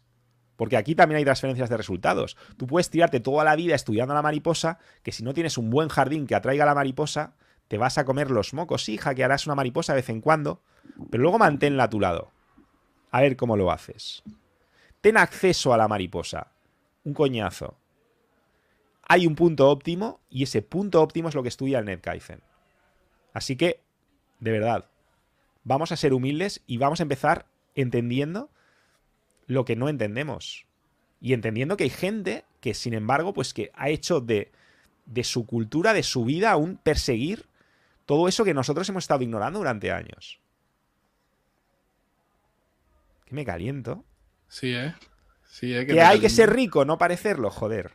Y que tenemos que vivir por debajo de nuestras posibilidades. Mira, os voy a poner un hack que a mí me hizo mucha gracia, no recuerdo a quién se lo escuché. Y dije, hombre, este me gusta. Y ya con esto, si queréis, o si tenéis algún hack más, Edu, no has dicho nada, puedes decir algo. Si tenéis algún hack más, lo hablamos de cómo sellar rendijas de palme, ¿no? Pero yo creo que básicamente es céntrate en hacerte rico, no en parecerlo. Vive por debajo de tus posibilidades. Yo mm, me maravillo de ver cómo vivía antes y cómo vivo ahora en relación a lo que tenía y lo que gastaba y en relación a lo que tengo ahora y lo que gasto. O sea, absolutamente nada que ver y absolutamente nada que ver cómo se duerme. En definitiva, vive por debajo de tus posibilidades. Y un hack muy bueno, muy potente, es, por ejemplo, ahorrar pagando el doble. ¿Vale? Cada vez que quieras hacer un gasto superfluo que de verdad no necesites, cada vez que quieras despilfarrar, porque al final es despilfarrar, si no eres rico todavía es despilfarrar en algo que no necesitas, paga el doble. ¿Te vas a tomar esa cervecita con amigos? Muy bien, paga el doble. Y la parte, si la cerveza te cuesta 5 euros, pues tú pagas 10. Y los otros 5 euros los metes en un bote que lo vamos a llamar MI. Porque todo eso que ahorras lo vas a, utilizar para maximizar chorros de lucro y lo vas a utilizar para invertir. MI. Te vas a comprar un bolso, te cuesta 20 euros, paga 40. ¿Qué? ¿Te comprarás menos bolsos a lo largo de un mes? Pues sí, te comprarás menos bolsos. Pero adivina qué, estarás en el camino de la mejora financiera. Vas a ver una película al cine, 11 euros, paga 22. Y esos 11 te los guardas. Y es una forma de no privarte si vienes, como yo, de una cultura del despilfarro, porque es lo que es, y de vivir por encima de nuestras posibilidades, y de centrarnos en parecer prósperos en lugar de prosperar, pues es un buen hack para empezar. Mario, totalmente de acuerdo. Y mira, si me permites, comparto también un, hack que me ha venido a la cabeza mientras, mientras estabas explicando, que es el siguiente que a mí, la verdad, me está gustando bastante, porque lo estoy aplicando desde hace aproximadamente tres meses, más o menos, porque me gustó mucho el concepto, ahora os lo digo, pero funciona muy, muy bien. Y es que sabemos que el ayuno para el cuerpo es algo muy bueno. O sea, tiene muchísimas cosas buenas el ayuno. Nos ayuda a limpiar el cuerpo, cambia el estado emocional, un montón de cosas. La, la realidad es que practicar el ayuno financiero, que no significa pasar hambre, pero el ayuno financiero es algo muy interesante. ¿Por qué? Porque muchas veces cuando Mario estabas poniendo el ejemplo de ese bolso, ¿no? Porque esto es, es, verdad que sucede sobre todo más a las mujeres, ¿no? Porque los hombres no compramos bolsos, pero lo gastamos en otras cosas. Entonces, la cuestión está en muchos gastos que tenemos realmente son caprichos, son he trabajado muy duro durante toda la semana, ahora me merezco el fin de semana comprarme este bolso, me merezco este fin de semana gastarme todo este dinero yendo de fiesta, me lo merezco porque he trabajado muy fuerte, ¿no? Durante esta semana, que nadie dice que no hayas trabajado muy fuerte. La cuestión está en que practicar el ayuno financiero, ¿qué es a fin de cuentas? Es el hecho de escoger algunos días en los que no gastas absolutamente nada que no sea esencial. ¿sí? Si tú necesitas una medicina porque vas a la farmacia o lo que sea, pues te la compro la medicina. Pero ser consciente que ese día no vas a gastar en tonterías, en cosas que no te hacen falta. Y aplicar esto durante unos cuantos días a la, a la semana te permite empezar a limpiar un poco tu mente, empezar a dejar de tener la necesidad de gastar. Eso es lo que muchas veces parece que, que tenemos, la necesidad de, gastar, de consumir, porque de esta forma nos sentimos mejor. Pues ayuda no solamente a la cartera, sino que también ayuda mentalmente a que tú te sientas más tranquilo, a quitarte un poco de ansiedad con lo que respecta al dinero, con lo que respecta al hecho de, de, necesitar gastar todo el tiempo.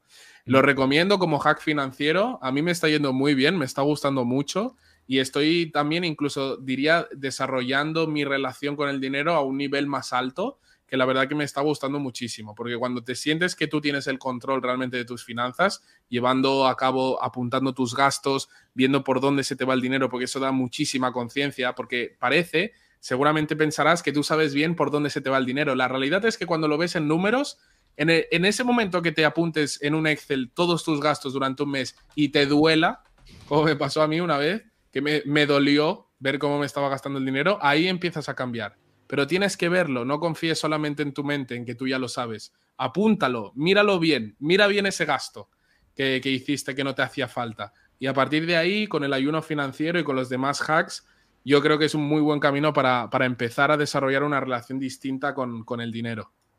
No sé si os dais cuenta de lo pedazo de Kai que es lo que nos acaba de decir Kevin. No sé si os dais cuenta. Brutal. No solo porque, por un lado, es que el ayuno real.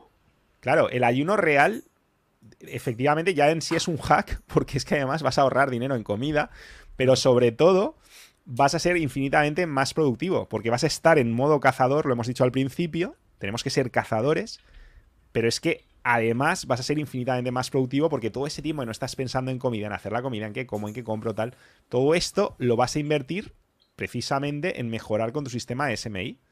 Entonces, el ayuno real ya es súper caiceneca, pero es que la metáfora que ha hecho Kevin del ayuno financiero es muy caiceneca también, porque fijaos hasta qué punto es acertada esa similitud. En el ayuno ocurre una cosa, aparte del, de que se activan los macrófagos y eliminamos un montón de mierda, con esto ocurre exactamente lo mismo, pero una cosa que ocurre con el ayuno es que mejora nuestra capacidad de asimilación de nutrientes.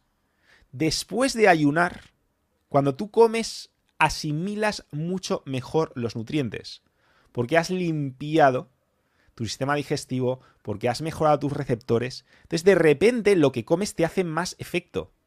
Tiene una mayor biodisponibilidad. Y cuando tú haces un ayuno financiero, va a ocurrir lo mismo. Cuando gastes, te va a llenar mucho más, lo vas a disfrutar mucho más, te vas a ver mucho mejor y lo vas a asimilar mucho mejor. ¿Queréis decir algo más sobre, el, sobre la parte del sellado, de sellar rendijas de palme? ¿O nos vamos al repaso sin retraso? Yo creo que está bien sellado eso, ¿eh? Está bien sellado el tema. Lo hemos sellado, ¿no?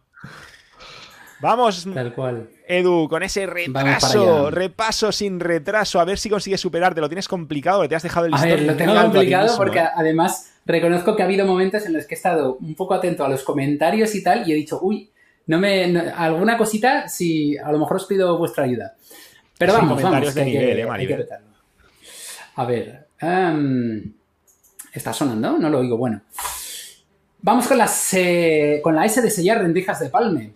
Lo importante, no ser un esclavo del, del, palme financiero, ¿no? No podemos ser, no podemos estar perdiendo horas buscando el producto más barato y sin embargo endeudarnos eh, que es lo que muchas veces nos tenemos programado, lo que hemos mm, mamado, ¿no? De, la, tradicionalmente.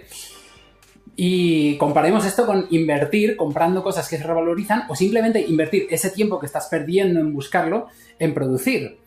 El caso es que no se nos instruye en la deuda, que ese es otro, otro tema, ¿no? Porque la deuda, aquí es donde a lo mejor os, pido un poco de, ayuda, eh, tenemos deuda buena y deuda mala. Intuyo que la deuda buena era eh, si tienes que endeudarte un poco, que, sea en productos que se van a revalorizar o en cosas que sepas que, te van al final a devolver ese valor, ¿no?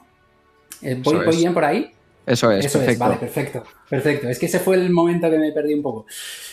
En el NetKaizen buscamos el punto óptimo, no el medio, ¿vale? Y es lo que estamos persiguiendo todo el rato, con, con este tipo de pensamientos, con este tipo de, de, hacks, y a los hacks voy, precisamente. Hacks que hemos dicho, y que sirven de resumen de todo esto. Céntrate en ser, en ser rico y no parecerlo, ¿vale? Hemos hablado mucho de la cultura de la apariencia, que también la tenemos, pues es muy latina, es muy española, es muy buena, de todos nosotros. Controla tus gastos para vivir por debajo de tus posibilidades. O sea, nunca estés mm, ahí justito, justito. ¡Ay, puedo permitirme esto! No, de hecho, puedes eh, conseguir más ahorro pagando el doble. Es otro hack que nos brinda el tío Mario todo lo que sacáis mm, de ese doble que pagas al botecito MI, botecito para maximizar e invertir, que lo trataremos ahora. Y ya nos ha explotado la cabeza Kevin con el ayuno financiero, que bueno, ya, ya me alargo, fíjate. Fuera caprichos tipo me lo merezco en días que escojas tú a la semana. Esto daría para desarrollar mucho porque habría a lo mejor que empezar, que, que irse, irse habituando, pero, te ayuda a quitar la ansiedad por gastar bestialmente, como nos dice él. Un solo hack, que es el básico, el que está a la base de todos, que creo que se nos ha pasado a todos. No se nos ha pasado, pero se nos ha pasado a enfatizarlo. Porque lo hemos dicho, pero creo que tenemos que hacer muchísimo énfasis. Porque de verdad, vamos a poner en comentarios. Sinceramente, chicos, por favor, caicenecas, ganadores, ganadoras, sed sinceros. Dejadnos en comentarios. ¿Cuántos de vosotros sabéis exactamente lo que gastáis en un mes? ¿Cuántos de vosotras notáis eso? Porque lo ha dicho al final Kevin, que es muy importante. Dice, cuando yo lo vi, me, escandalicé, me empezó a doler. Hasta que no sientes ese dolor, no empieza el cambio. Y además te diré algo. El hecho de conocerlo lo empieza a hacer divertido. Que es de lo que, de lo que hablamos al principio. Esto es un juego. El SMI es un método para ganar en ese videojuego que es la vida. Para ganar financieramente. Pero lo primero que tenemos que hacer es empezar a verlo como un juego. Es decir, wow, voy a empezar a mejorar. Y parte de empezar a mejorar en ese juego, un deber que no puede faltar, y es probablemente el hack más importante de todos, es tomar conciencia de nuestro gasto. Comentarios, por favor. ¿Cuántos? Dice Alejandro que tiene un Excel. Al céntimo. Los últimos cinco años. Wow. Muy bien. ¿eh? Yo tengo un amigo, yo tengo un amigo como Alejandro, me ha recordado mucho a él. Y, la verdad es que tengo que decir que yo, no lo controlo tanto. Sí que, sí que ahora mi mujer controla un poco el gasto común y tal, pero, pero no de esta manera, ¿no? Entonces, es que muchas veces el problema está en que gente como yo lo sabemos, pero no lo terminamos de hacer porque porque siempre hay cosas que te urgen más, pero es que hay que tomar conciencia de que esto realmente es urgente, ¿no? No dejar lo importante por lo urgente, ¿no? Voy, a sacar, mira, Edu, y pasamos ya al siguiente, a la siguiente parte, al siguiente bloque. Que por cierto, todos los demás muy calladitos, ¿eh? O sea, que dice aquí el amigo, no, no, el yo tengo un Estel al céntimo de 5 años, vale, es uno de los caicenecas que está hoy aquí. El resto todos callados. O sea que tendríamos que ver aquí qué, pasa, porque eso ha sido muy significativo. Hay que fijarse en lo que se dice y también lo que no se dice. Tenemos que estar despiertos, chicos. De ahí viene la gracia del ayuno que nos hace estar muchísimo más despiertos, muchísimo más perspicaces y receptivos. Pero Edu, lo de lo que dices, fíjate, yo me identifico contigo, ¿vale? Ya. Me ha costado muchísimo a mí también hacer ese Excel y ojo que más o menos lo tengo más o menos encauzado solo con los gastos fijos, evidentemente. O sea, si ya meto los variables, bueno, yo, yo con los fijos ya me doy colgando los dientes porque para mí ya es un gran avance. Pero te hago una pregunta y voy a decir algo que es muy poco políticamente correcto. Edu, ¿eres catalán? No. Oye, Mario, que nosotros sí. Nosotros lo somos. A eso voy, a eso voy, a eso voy. Qué casualidad, ahora te voy a preguntar, Javi, ¿Eres catalán? Sí. Kevin, ¿eres catalán? Yo soy, yo soy de donde me den de comer. Sí, sí, sí, sí, total. Yo nací en Barcelona y mis papás son de República Dominicana. Ya, pero tu cultura es catalana, amigo. Bueno, tengo, tengo, tengo de todo. Tienes la parte caribeña, pero luego, pero tu entorno, digamos, físico, geográfico, es catalán. Sí, es más de aquí. Sí, sí, sí lo digo porque puede sonar más políticamente incorrecto o no, me la trae completamente al pairo, porque igual que hemos sacado el ejemplo de los judíos, pues en España, para los que estáis al otro lado del charco, los catalanes son un poco los judíos de la península. Son los que tienen la cultura de... respetar el dinero. La pela es la pela, nen. y eso... de tu conversación con Pau Ninja, otro catalán de los... No, no, es que es una pasada. Hablabais de todo eso. Pero es que además, es que además la mayoría de mis profesores financieros son catalanes.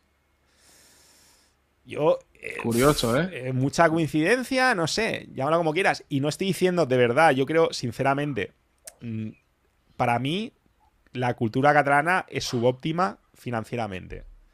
¿Vale? Lo que pasa es que en el país de los ciegos, el tuerto es el rey. Y en España, o sea, ser unos cracks con nuestra cultura pues la verdad es que lo teníais fácil, ¿vale? Pero no hay que decirlo, realmente, o sea, porcentualmente, pues hay una cultura del dinero, de respetar el dinero. Es que al final es respetar el dinero, por lo que sea, por razones históricas, por mil cosas en las que no vamos a entrar. Yo sí que es verdad que cuando entras en Cataluña ya directamente empiezas a ver peajes por todas partes y dices, Dios mío, me van a follar vivo por todas partes. O sea, solo por eso yo imagino que la gente ya se pone un poco a la defensiva, ¿no? Es decir, eh, eh, espera, que esto va en serio. Que esto del dinero va en serio, nen. Esto no es ninguna tontería. Pero oye, es curioso cómo está sobre representado y de hecho muchos invitados que hemos tenido aquí, pues me viene a la mente eh, nuestro colega de Plan BTC, Pau Ninja, o sea, hay un montón, mis profes, Arnau Ramio, vosotros, mi profe John Trader, joder. Estás rodeado de judíos y no te habías dado cuenta, ¿eh? Estoy rodeado de judíos. ya si eres judío y catalán, ya está. Lo digo a nivel gracioso porque, claro, mucha gente del, otro lado del charco, pues igual no lo sabe. Y es para que entiendan el poder de la cultura. Hay quien pregunta si Arnau es catalán. no, lo, no, lo, he escuchado nunca. No lo he escuchado nunca porque habla castellano y se le sale el acento catalán. Bueno, a ver, a ver, los que no estamos tan puestos en, acentos de esos, podemos pensar que es de Valencia también. Ya, de, ah, claro, yo qué sé, de Baleares. Es verdad. Vale, los valencianos al final somos como, como, el hermano despilfarrador del catalán. O sea, es como cuando el catalán se vuelve loco, se hace valenciano. Es un poco eso. Y nos ah, ponemos a tirar petardos y brum, y a quemar cosas. Y es un poco. Es, cuando el catalán se vuelve loco y tira la casa por la ventana, se hace valenciano. Pero, pero bueno, esa es un poco la, la moraleja. Pero es anecdótico. Al final, lo importante es volver a lo que hemos dicho al principio. Chicos, la importancia de la cultura vamos a hacernos ahora todos catalanes, vamos a hacernos todos judíos, vamos a hacernos todos lo que haga falta. Me da igual, ¿qué hace falta para prosperar financieramente? Pues dame ese software y me lo instalo. Punto. Venga de donde venga, se llame como se llame. ¿Os ha quedado clarito? Siguiente punto. Chorros de lucro, venga. Perdón. cuando pienso en todo lo que he palmado, tío, es que me pasa como a Kevin cuando vio su lista de gastos. Y yo, hostia, me, Y saturo el micrófono, estoy seguro. Fue duro, ¿eh? saturo. Fue duro porque dije, así no, así no. Pues bueno, pues fíjate, ya que hablábamos de catalanes y de judíos, os voy a decir otra cosa que tienen muy clara los judíos. Y es que los judíos, creo que no sé en qué texto sagrado está escrito, pero está escrito tienen claro que tienen que tener su negocio. O sea, eso de trabajar para otro. No, no. Ten tu negocio. Y tú miras, pero Mario, yo que me he pasado años aquí, nuestra cultura de nuevo, no sé en Latinoamérica, pero en España, aquí prácticamente mm. la gente vive para sacarse unas oposiciones y vivir de funcionarios. Sueldo fijo, estabilidad, vivo de lo que se paga de impuestos, o sea, de lo que al final alguien tiene que generar, así de claro. Y también lo voy a decir, y y yo soy español y me duele. Pero aquí, de momento, vivimos de prestado. O sea, que ahora mismo nos cierran el grifo desde Europa y nos vamos todos a freír gárgaras. Entonces, tenemos una cultura que básicamente es insostenible. Y yo te digo, vale, tienes un trabajo, lo entiendo. Yo he tenido millones de curros de mierda. Así de claro te lo digo. Yo he tenido una colección de curros asquerosos que no te puedes imaginar. Entonces, no me importa si eres funcionario, no me importa si eres un asalariado, si tu jefe te explota mucho, me da igual. Esto es un juego. Vamos a empezar a divertirnos. Vamos a sacar un proyectito, al principio que sea una afición, al principio que sea un hobby, no remunerado, luego vamos a hacerlo remunerado. Y vamos, y esto de verdad, tatúatelo, este es mi hack, este es el hack que puedo ofrecer hoy sobre los chorros de lucro, es trabaja en tu negocio a tiempo parcial hasta que puedas hacerlo a tiempo completo. Y te diré más, si no tienes ni idea de por dónde empezar, te voy a decir que hoy en día es muy fácil hacerte el mejor en algo. Vivimos en una sociedad de información, vivimos en un mundo donde la atención es dinero, y tú te puedes hacer el mayor experto en algo, a ser posible que te apasione, porque si no te apasiona lo que haces, vas a tener que competir con gente a la que le apasiona. Y eso va a ser una desventaja competitiva muy grande. Así que piensa en algo que a ser posible te apasione y en lo que te puedas convertir en el mayor experto en uno, dos, tres años. Te sorprendería hasta qué punto, si tú dedicas tu tiempo libre a profundizar en esa área, te puedes convertir en una referencia. Y si es algo que aporta valor al mundo, si es algo que satisface una necesidad, ahí ya tienes un modelo de negocio, de muchos posibles. Pero necesitas tener un negocio. Y me da igual que trabajes. Mi mejor momento, o sea, el momento en el que mi vida empezó a cambiar, fue cuando yo, aún trabajando para otros, ya era escritor. Porque yo tenía claro que quería ser escritor, tenía claro que quería lanzarse Scout, tenía claro que quería ser el gurú de la seducción, y yo ya iba montando todo esto. Y yo iba escribiendo mi libro. Y yo ya iba compilando experiencias. Y yo ya iba juntándome con los mayores seductores del mundo. Y yo ya iba recabando. Y yo ya iba forjando al Mario Luna antes de poder ser Mario Luna. Y antes de poder dedicarme a algo que me apasionaba. Que en ese momento era cambiar mi vida y cambiar la tuya. En el ámbito del amorcito. Así que, te lo voy a decir claro y te hablo desde la experiencia personal. Trabaja en tu negocio a tiempo parcial hasta que puedas hacerlo a tiempo completo. ¿Nos ha quedado claro? Feedback, comentarios, por favor, Caicenecas, quiero verlo. Dios, estoy aquí abriendo mi corazón y mi pasado, mi sucio pasado. Esto, esto que dices es clave, Mario, ¿eh? porque, claro, mucha gente dice, no, yo quiero ganar más. Perfecto. ¿Y qué haces para ganar más? No, yo tengo mi trabajo de mi día a día, pero cuando llego a casa me dedico a ver Netflix. Está complicado. O sea, no creo que ver Netflix te dé dinero.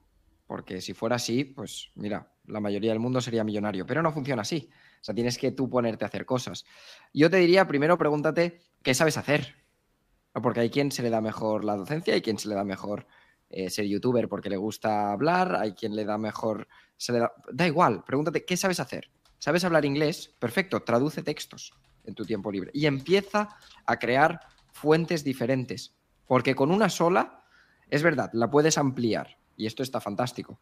Porque yo, por ejemplo, he tenido trabajos donde he subido mi valor porque me he formado más y he empezado a ganar el doble. Perfecto, amplías mucho tu, chorro. Y eso está muy bien, pero es mucho mejor tener muchos chorros.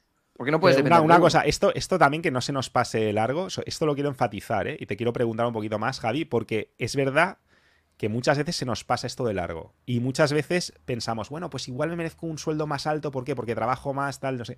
Basura, mm. basura, olvídate de todo eso. Lo que te tienes que preguntar es, ¿cómo hago que mi empresa gane más? Sin duda. ¿Cómo hago que la empresa para la que trabajo gane el doble. Porque si tú puedes hacer que tu empresa gane el doble, si tu jefe no es imbécil, antes o después te va a pagar el doble. Y si tú consigues que lo que tu empresa puede ganar gracias a tus aportes sea infinito, tu capacidad para prosperar, incluso dentro de tu empresa, y esto sé que suena muy alienígena en un país como España y en muchos países de Latinoamérica, pero esto es una realidad en el mundo realmente empresarial. Los emprendedores de verdad no quieren funcionarios en su plantilla. Quieren mini empresarios, quieren gente a la que puedan ascender porque les produce. Y me gusta mucho que hayas puesto ese ejemplo porque tú eres esa clase de persona, Javi. Yo te percibo, yo el contacto que he tenido contigo, y, si no lo podéis ver, incluso en el, en el anterior video podcast, con esa memoria fotográfica, sobre todo con esa perspicacia, con esa capacidad de percibir pequeñas cosas que son importantes y quedarte con ellas y separar el grano de la paja y no permitir que te despareticen con todas las avalanchas de información que hay, sino decir esto, esto, esto. Y eso aporta valor. Eso aporta valor a mi comunidad. Entonces yo no me quiero imaginar el valor que tú serás capaz de aportar en las empresas en las que has trabajado. Y eso, evidentemente, un jefe que no sea un jefe que está puesto ahí, un jefe que manda, sino un jefe que lidera y que produce y que es un emprendedor, lo tiene que ver. Entonces, eso, tampoco lo tenemos que olvidar, porque efectivamente, o sea, tú puedes aumentar tus chorros de lucro, pero también puedes hacer que los chorros que ya tienes sean más gordos. Puedes cobrar más en la empresa en la que trabajas, produciendo más, aportando más valor. Puedes hacer que tu negocio facture tres veces más. Pues adivina qué, si mi negocio genera tres, no vamos a decir facturar porque facturar no son los beneficios, si tu negocio genera tres veces más beneficios, pues de repente tienes un chorro el triple de gordo. O sea, que no perdamos eso de vista. Mario, que es que mucha gente ve valor igual a horas. Y esto no es así. O sea, la clave es romper que valor no significa horas. Al principio seguramente sí, porque para aportar más valor necesitas poner más horas, porque tienes que aprender más. Pero llega un momento que tú puedes aportar más valor en menos horas. Entonces, a ti no te pagan por tus horas, a los funcionarios les pagan por sus horas, porque hacen siempre lo mismo. Pero ¿y si tú me consigues hacer lo que alguien me hace en tres? Tú tienes mucho más valor, en menos horas. Te prefiero a ti que al otro trabajando tres horas. Y aunque os pague lo mismo, pero tú lo vas a cobrar en una. Entonces hay que romper el mito de que valor igual a horas. Valor es cuánto aportas, cuánto me ayudas, cuánto me ayudas a, a, beneficiarme, cuánto me ayudas a cuidar mi comunidad, cuánto valor aportas. Por, y valor no es solo económico, es de, de, todo, ¿no? ¿Qué me estás dando? Haces que mis alumnos se sientan más a gusto, eh, haces que, no sé, aprendan un idioma, perfecto, me estás dando valor. Eso es lo que al final se paga. Tú tienes que buscar el valor más que el dinero y os aseguro que si buscáis el valor llega el dinero. Pero busca el valor. Es que has puesto dedo en la llaga, Javi. Y además, volviendo a nuestra cultura, nuestra cultura que nos programa para palmar constantemente financieramente, aquí la cultura del funcionario ha hecho mucho daño. Y sé que muchos caicenecas son funcionarios. Ojo, ¿eh? Que aquí hay muchos cracks que son policías, que son bomberos, que trabajan en la sanidad pública, que son profesores, que son, incluso algunos serán funcionarios de los que no hacen falta, os queremos igualmente. Pero por favor, entiende que eso no es la vida. O sea, tú estás dando un servicio y está muy bien, y hay servicios que tienen que ser así. Hay servicios que, que tienen que ser así. Yo a lo mejor no quiero un policía que esté pensando en cuánto gana, si conmigo va a ganar o no va a ganar. Yo quiero que haga su trabajo, punto. Lo entendemos. ¿Vale? Los funcionarios hacen falta, sobre todo cierto tipo de funcionarios y cierta proporción de funcionarios. Pero si eres un funcionario, entiende que tu ámbito es un ámbito excepcional, donde tú haces tus horas, se te paga por horas, muy bien, ya está. Pero el, el mundo productivo no funciona así. Y como funcionario te interesa mucho decir, vale, muy bien, me gusta mi trabajo, tengo vocación, me gusta ser policía, me gusta salvar vidas, ser bombero, me gusta lo que hago. Pero, además, voy a tener ese hobby remunerado que se va a ir convirtiendo en un negocio y que sí va a ser ilimitado. Donde sí que el valor que yo voy a poder aportar va a ser ilimitado. Porque esas horas no van a estar en cuántas horas trabajo, sino en cuántas horas invierto en mí, en mi formación, para ser capaz de proporcionar más valor. Un ejemplo muy tonto. Imagínate una panadería que contrata a personas para hacer pan, pan, pan, pan. Pues sí, efectivamente, más horas, más pan. Otra panadería que dice, no, yo voy a, a contratar a este ingeniero que me fabrica esta panificadora y que voy a poder producir cantidades ilimitadas de pan con mucha menos gente. Pues adivina qué, ese ingeniero en muy poquitas horas ha aportado muchísimo más valor que 100 personas haciendo pan por la noche. Y no vamos a entrar, por favor, en el pueril debate de no, pues entonces, claro, los ingenieros quitan puestos de trabajo. No aportan valor a la sociedad y lo que hay que hacer es generar más ingenieros y más abundancia y más riqueza para repartir. No hay límite a la riqueza que se puede generar. A lo que hay límite es al dinero que podemos conseguir nosotros porque no lo imprimimos. En un principio, si estamos trabajando en un, en de esto. Hay gente que no tiene límite porque tiene la capacidad de imprimirlo, pero eso es otro tema. Y para eso tienes la formación, que por cierto tienes en la descripción del vídeo. Para entender de verdad qué narices es el dinero, porque esa es otra, ¿eh? Esto es un poco tangencial, pero mucha gente quiere mejorar financieramente y no tiene ni idea de lo que es el dinero. Hay gente que todavía piensa que el dinero tiene que ver con las reservas que tienen los bancos, con que por ahí hay oro, que cada, billete de 5 euros o de 5 dólares o de lo que sea, que tiene una correlación con algo real. No vamos a hablar de esto ahora, porque estamos en lo que estamos y este es un episodio muy pragmático. Pero por favor, vamos a formarnos. Por cierto, estos dos cracks son, son pueden ser vuestros profes. No digo más. Tenéis un enlace en la descripción del vídeo. Perdona, Javi, tío, que es que este tema me caliento mucho, porque los que hemos palmado mucho nos calentamos. Nos calentamos. Hay, una. Muy importante la distinción. Valor, tiempo. Hay una, una, cosa importante que el otro día justo quedé con un amigo, fuimos a tomar algo y la verdad es que hacía años que no lo veía. O sea, hacía quizás pues cuatro años o tres que no lo veía, mucho tiempo. Y bueno, eh, nada, quedé con él, nos pusimos al día, todo súper bien, ¿no? Eh, al final pues una confianza muy, muy, alta, muy alta entre nosotros. Y llegó un momento en el cual, claro, yo, yo trabajo, digamos, yo gano dinero por Internet, ¿no? Nosotros ganamos dinero por Internet, o sea, hace tiempo vimos que era una de las vías más inteligentes que podíamos coger, entonces buscamos las formas de poder ganar utilizando Internet, ¿sí? Y esto, claro, esto me hizo ver a mí, en mi familia, por ejemplo, un poco como la, oveja negra. No porque no me apoyaran, pero sí porque no creían que era una idea inteligente. Pero yo lo veía clarísimo hace unos años, lo veía clarísimo. ¿Y qué sucede? Pues que hablé con mi amigo y mi amigo ahora mismo está en un trabajo, en el, un trabajo que no le gusta, un trabajo que tampoco es bien remunerado en este momento. Y bueno, ha, ido saltando en diferentes trabajos, ¿no? Que tampoco le han ido gustando.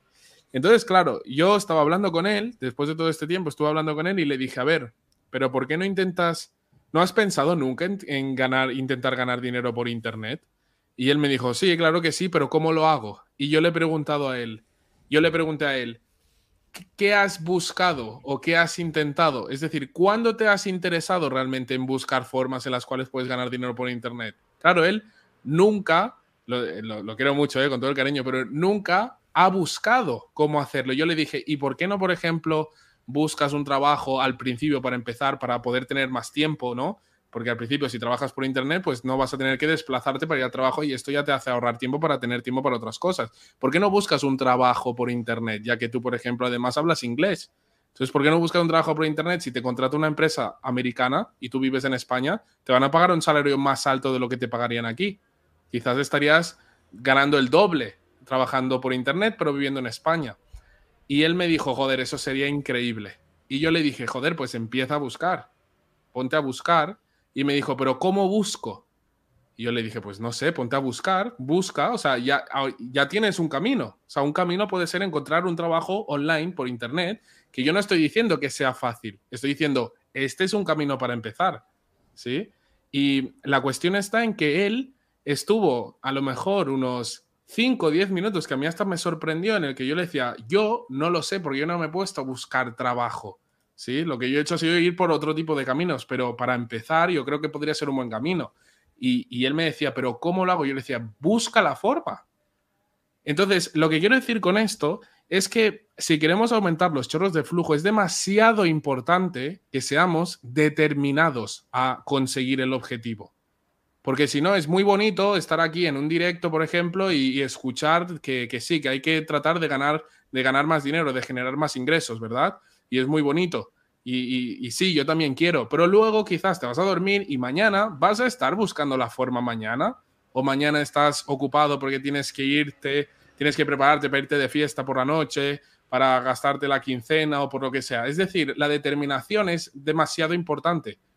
Si tú no eres determinado, si no tienes claro tu objetivo, no vas a conseguirlo. Y sobre todo que si, si ves un camino, no esperes a que otras personas te lo construyan. Tienes que ir a hacerlo tú. O sea, lo que me llamó la atención de esta conversación, que le mando un saludo a mi amigo si me ve, eh, lo que me llamó la atención, de que yo se lo dije además, o sea, por eso lo estoy diciendo aquí, porque yo se lo comenté a él también. No estás diciendo nada que no hayas dicho a él en la Exactamente, exactamente. Yo lo que le dije es, si, si tienes la forma, que, que, repito, no digo que sea fácil encontrar un trabajo por internet, pero si al menos ya tienes una idea, porque esta idea no la estabas teniendo antes, pero ahora ya la tienes, lo que no puedes esperar es que yo venga y te traiga, vale, ¿qué hago? ¿Me pongo a buscarlo yo, tu trabajo? Me pongo a buscar yo, me pongo a buscar yo por internet cuáles son las páginas. No, tienes que hacerlo, tienes que hacer las cosas para poder conseguirlo. Entonces, es un ejemplo un poco extremo, pero el mensaje es que tenemos que ser determinados. Si tú no eres determinado en lo que quieres, no lo vas a conseguir porque no vas a hacer las, las acciones necesarias o cuando haya dificultad vas a parar. Entonces... Eso me lleva... Sí, sí, perdón. Entonces, eso, eso, la determinación yo creo que es esencial. Yo no he podido mejorar nada en mi vida sin determinación. Y, a veces tenemos, nos imaginamos un camino que creemos que las cosas serán de esta forma.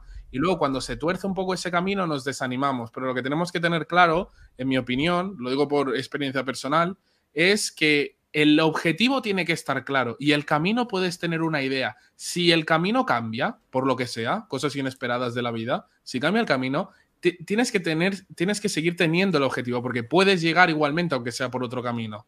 Entonces, que a veces cuando las cosas no nos salen bien a la primera, que no nos desanimemos, que tenemos que pasar por un proceso, tenemos que aprender, tenemos que caernos, tienes que mejorar tus habilidades y para ello necesitas obstáculos. Pero si estás determinado, vas a llegar al objetivo. ¿Es como un avión o como un barco? Yo tengo entendido, no me acuerdo qué experto me lo dijo, que los aviones, los barcos, se pasan la mayor parte del tiempo fuera de rumbo. realmente el avión no se dirige a su objetivo la mayor parte del tiempo, está desviado. Lo que ocurre es que el piloto, ya sea el piloto humano o el piloto automático, está haciendo correcciones constantes. Está diciendo, espera, no, que por aquí no, ahora nos desviamos, ahora un poco por aquí, Y entonces al final llega a su destino. Pues con esto ocurre lo mismo. Y lo que te está diciendo Kevin, y esto me trae a lo que hemos dicho al principio, si por ejemplo tú decides hacerte el mejor en algo, no esperes que Kevin o, Javi o Edu o yo nos hagamos, te, digamos cómo ser el mejor en ese algo. Lo has decidido tú, es tu camino, tú tienes tus circunstancias, tú sabes cuáles son tus puntos fuertes, cuáles son tus puntos débiles, en qué puedes brillar, qué cosas te apasionan lo bastante como para dedicarle más tiempo que ninguna otra persona del planeta Tierra. Entonces, una vez tienes eso claro, tienes que tener esa pasión y esa determinación y entender que es un juego y entender que no hay opción es que no recorrer ese camino va a ser más aburrido. La excelencia es más divertida que la mediocridad siempre. Uno, porque el proceso es mucho más interesante y te pasan cosas y aprendes y creces con el dolor y con las hostias, porque eso forma parte del juego, si no, ¿qué gracia tendría el juego? Y dos, porque conforme vas avanzando, te empiezan a pasar cosas que antes no te pasaban porque tu situación cambia tu vida se hace más interesante. Conoces a gente que no podrías conocer de otra manera. Personas que antes no te hacían caso te empiezan a hacer caso. Actividades, entornos a los que antes no podías acceder, de repente puedes acceder. Tu universo se amplía. Por eso, quedarte estancado solamente va a llevar putrefacción a tu vida. Piensa en aguas estancadas. Esto ocurre lo mismo que con el amor. Una interacción que no va a ningún sitio es una interacción que apesta, es una interacción putrefacta. Con tu vida ocurre exactamente lo mismo. No permitas que se estanque porque la vida es flujo, la vida es agua y cuando las aguas se estancan, se pudren.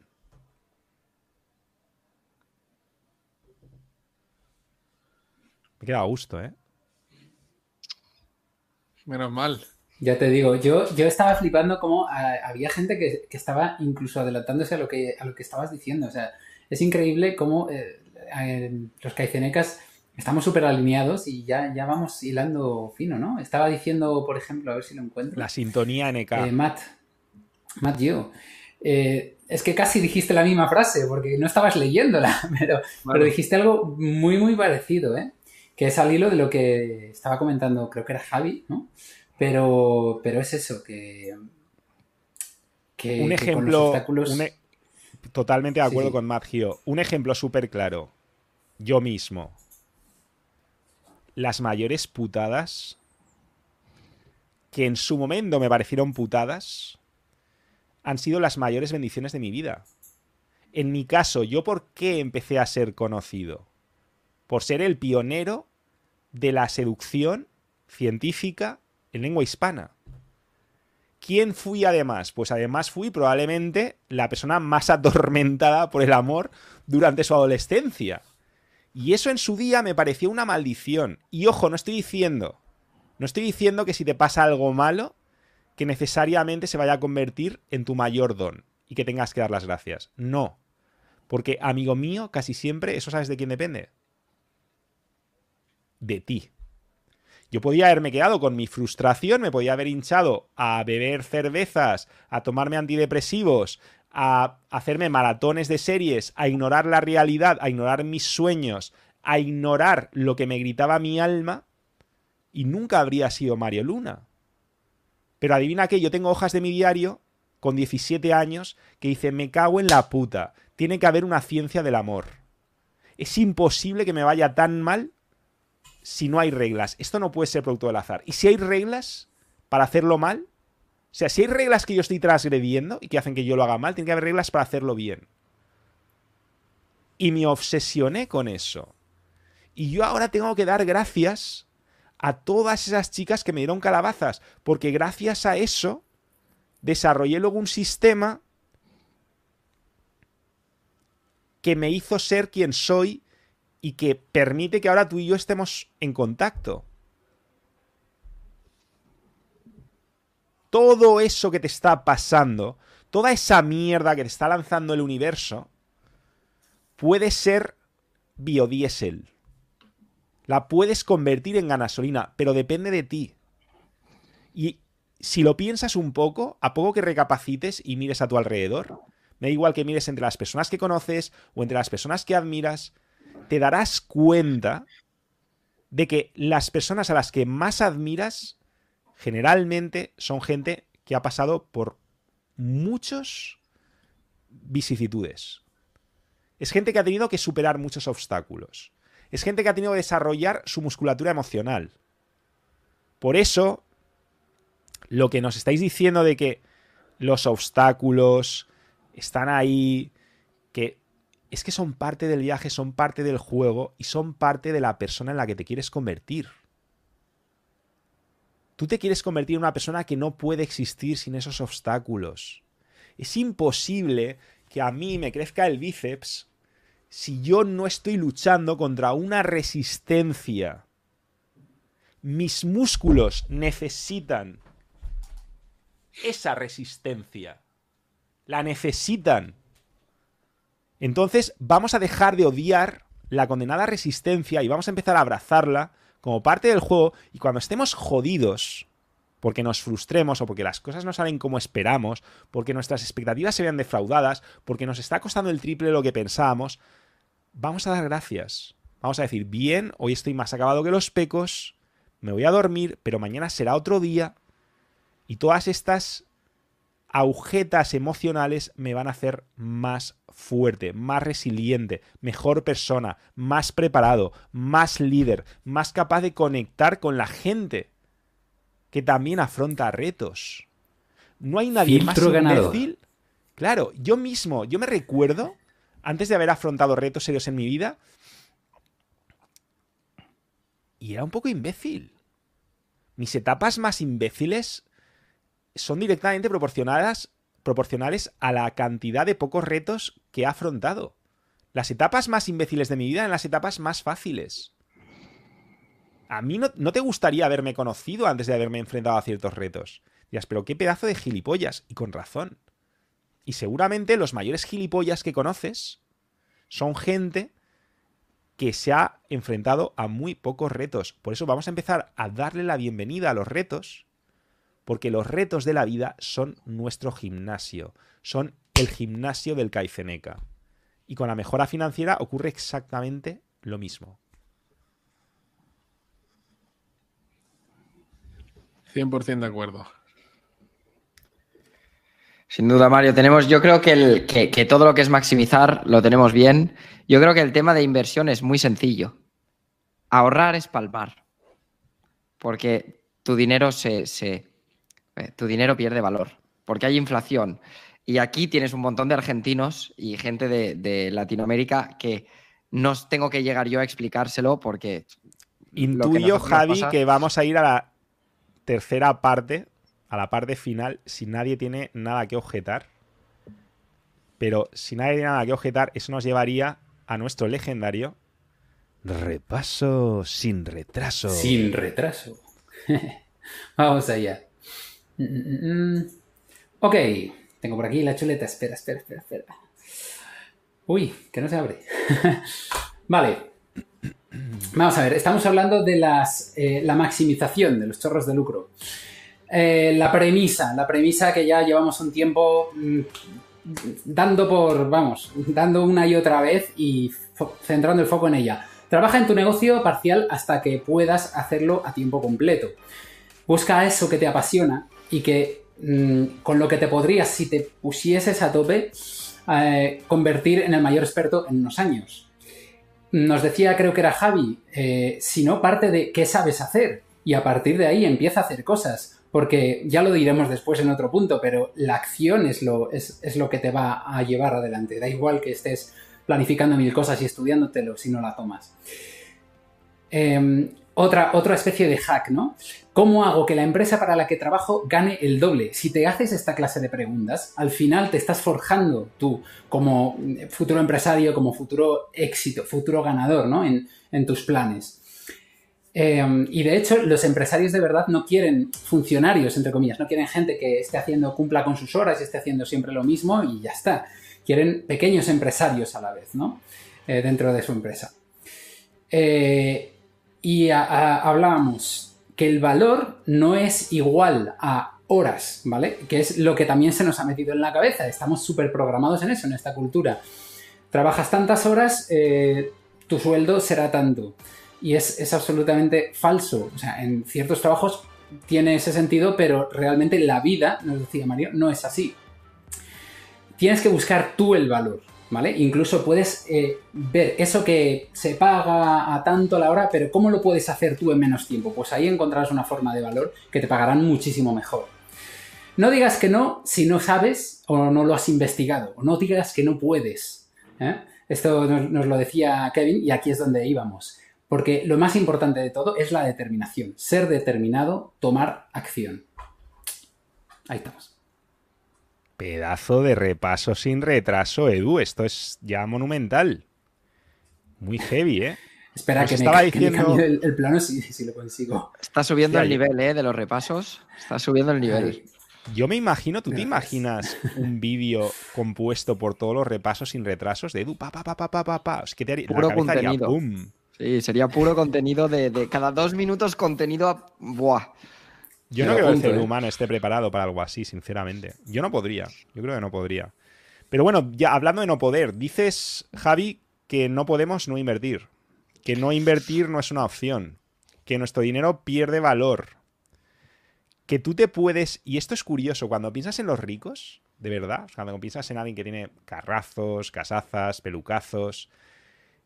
Hay relojes que valen más de lo que gana una persona trabajando en 10 años. Esto nos, tiene que hacer recapacitar, porque claro, si tienes la mentalidad de no, yo me voy a hacer rico trabajando y ahorrando, dices, mira, campeón, ven aquí, ven, te voy a explicar una cosita, ven aquí, ven, ven, mira, ven. A ver, tú te pones a currar todos los santos días y si eres capaz de vivir del aire, de no tener un solo gasto, y de ser una especie de espectro que flota por ahí y tu sueldo íntegro lo ahorras, ni aún así serás capaz de comprar algo que un rico se compra como si fuera un paquete de pipas. En 10 años. O sea, hay coches que valen más de lo que mucha gente ganará en toda su vida. Moraleja. Tú no te vas a hacer rico trabajando y ahorrando. Llega un momento en el que tú tienes que conseguir ese excedente. Hemos hablado de sellar rendijas de palme maximizar chorros de lucro, aumentando la cantidad y aumentando el caudal, el flujo de los que ya tenemos. Y entonces, si hacemos las cosas bien, vamos a tener un excedente. Y ahí, sí o sí, es obligatorio hacer que mientras tú sigues trabajando en tu SMI, en tu sistema, pongas a tu dinero a trabajar para ti. Yo en este momento tengo a mi dinero trabajando para mí. Mientras yo estoy trabajando para vosotros, para los caicenecas, llámalo como quieras. Y te digo una cosa, mi dinero puede trabajar mejor o peor. A veces trabaja del culo. A veces trabaja del culo. Pero ya estoy en el camino de poner a mi dinero a trabajar. Ya, por lo menos, he aprendido que no puedo dejar que mi dinero no trabaje. Tengo que generar ese excedente de dinero y mi dinero tiene que trabajar para mí. ¿Qué pasa? Que a veces trabaja del culo. ¿Y de quién es la culpa de que mi dinero trabaje del culo cuando trabaja del culo? Y en lugar de generarme ganancias me genere pérdidas? Adivina adivinanza. A lo mejor me faltan claves de poder. A lo mejor me falta conocimiento, a lo mejor me falta formación. Pero si yo soy un soberbio y un arrogante que cree que ya lo sabe todo, que cree que porque soy Mario Luna y soy un genio en ciertos ámbitos que ya automáticamente se me va a aparecer la Virgen en todo lo demás y no me formo, voy a palmar como si no hubiera un mañana. Porque la parte de la inversión es la más necesaria para generar prosperidad, pero es también la más delicada. Y si no te formas, vas a palmar como si no hubiera un mañana. Por suerte, bueno, justo mis dos colegas son también dos de mis profes en ámbitos financieros, en ámbitos de inversión, y yo ahora pues me lo pensaría muy mucho de tomar decisiones sin consultarlos, sin aprender de ellos, porque yo tampoco quiero que me den el pez, yo quiero que me den la caña de pescar, yo quiero que me enseñen a pescar. Y eso es lo que yo estoy haciendo, yo me estoy formando con ellos. Por cierto, si tienes dudas, debajo tienes un enlace para acceder a una formación totalmente gratuita que ya te va a poner por delante de muchísima gente en temas de inversión y sobre todo en temas de inversión de las oportunidades que nos está presentando esta década. ¿De dónde está el valor añadido? ¿Dónde está la siguiente revolución? Pues ahí lo tenéis, chicos. Y es completamente gratuito. Y os digo ya que solamente hacer esta formación. Y ojo que hay mucha gente que dice, no, y tal, yo lo hago, tal. Mentira cochina, mentira cochina, que yo luego leo los comentarios. Un porcentaje muy pequeño asiste a todas las clases. Y cuando lo haces te, te sitúas por encima del 90% de la gente, de verdad.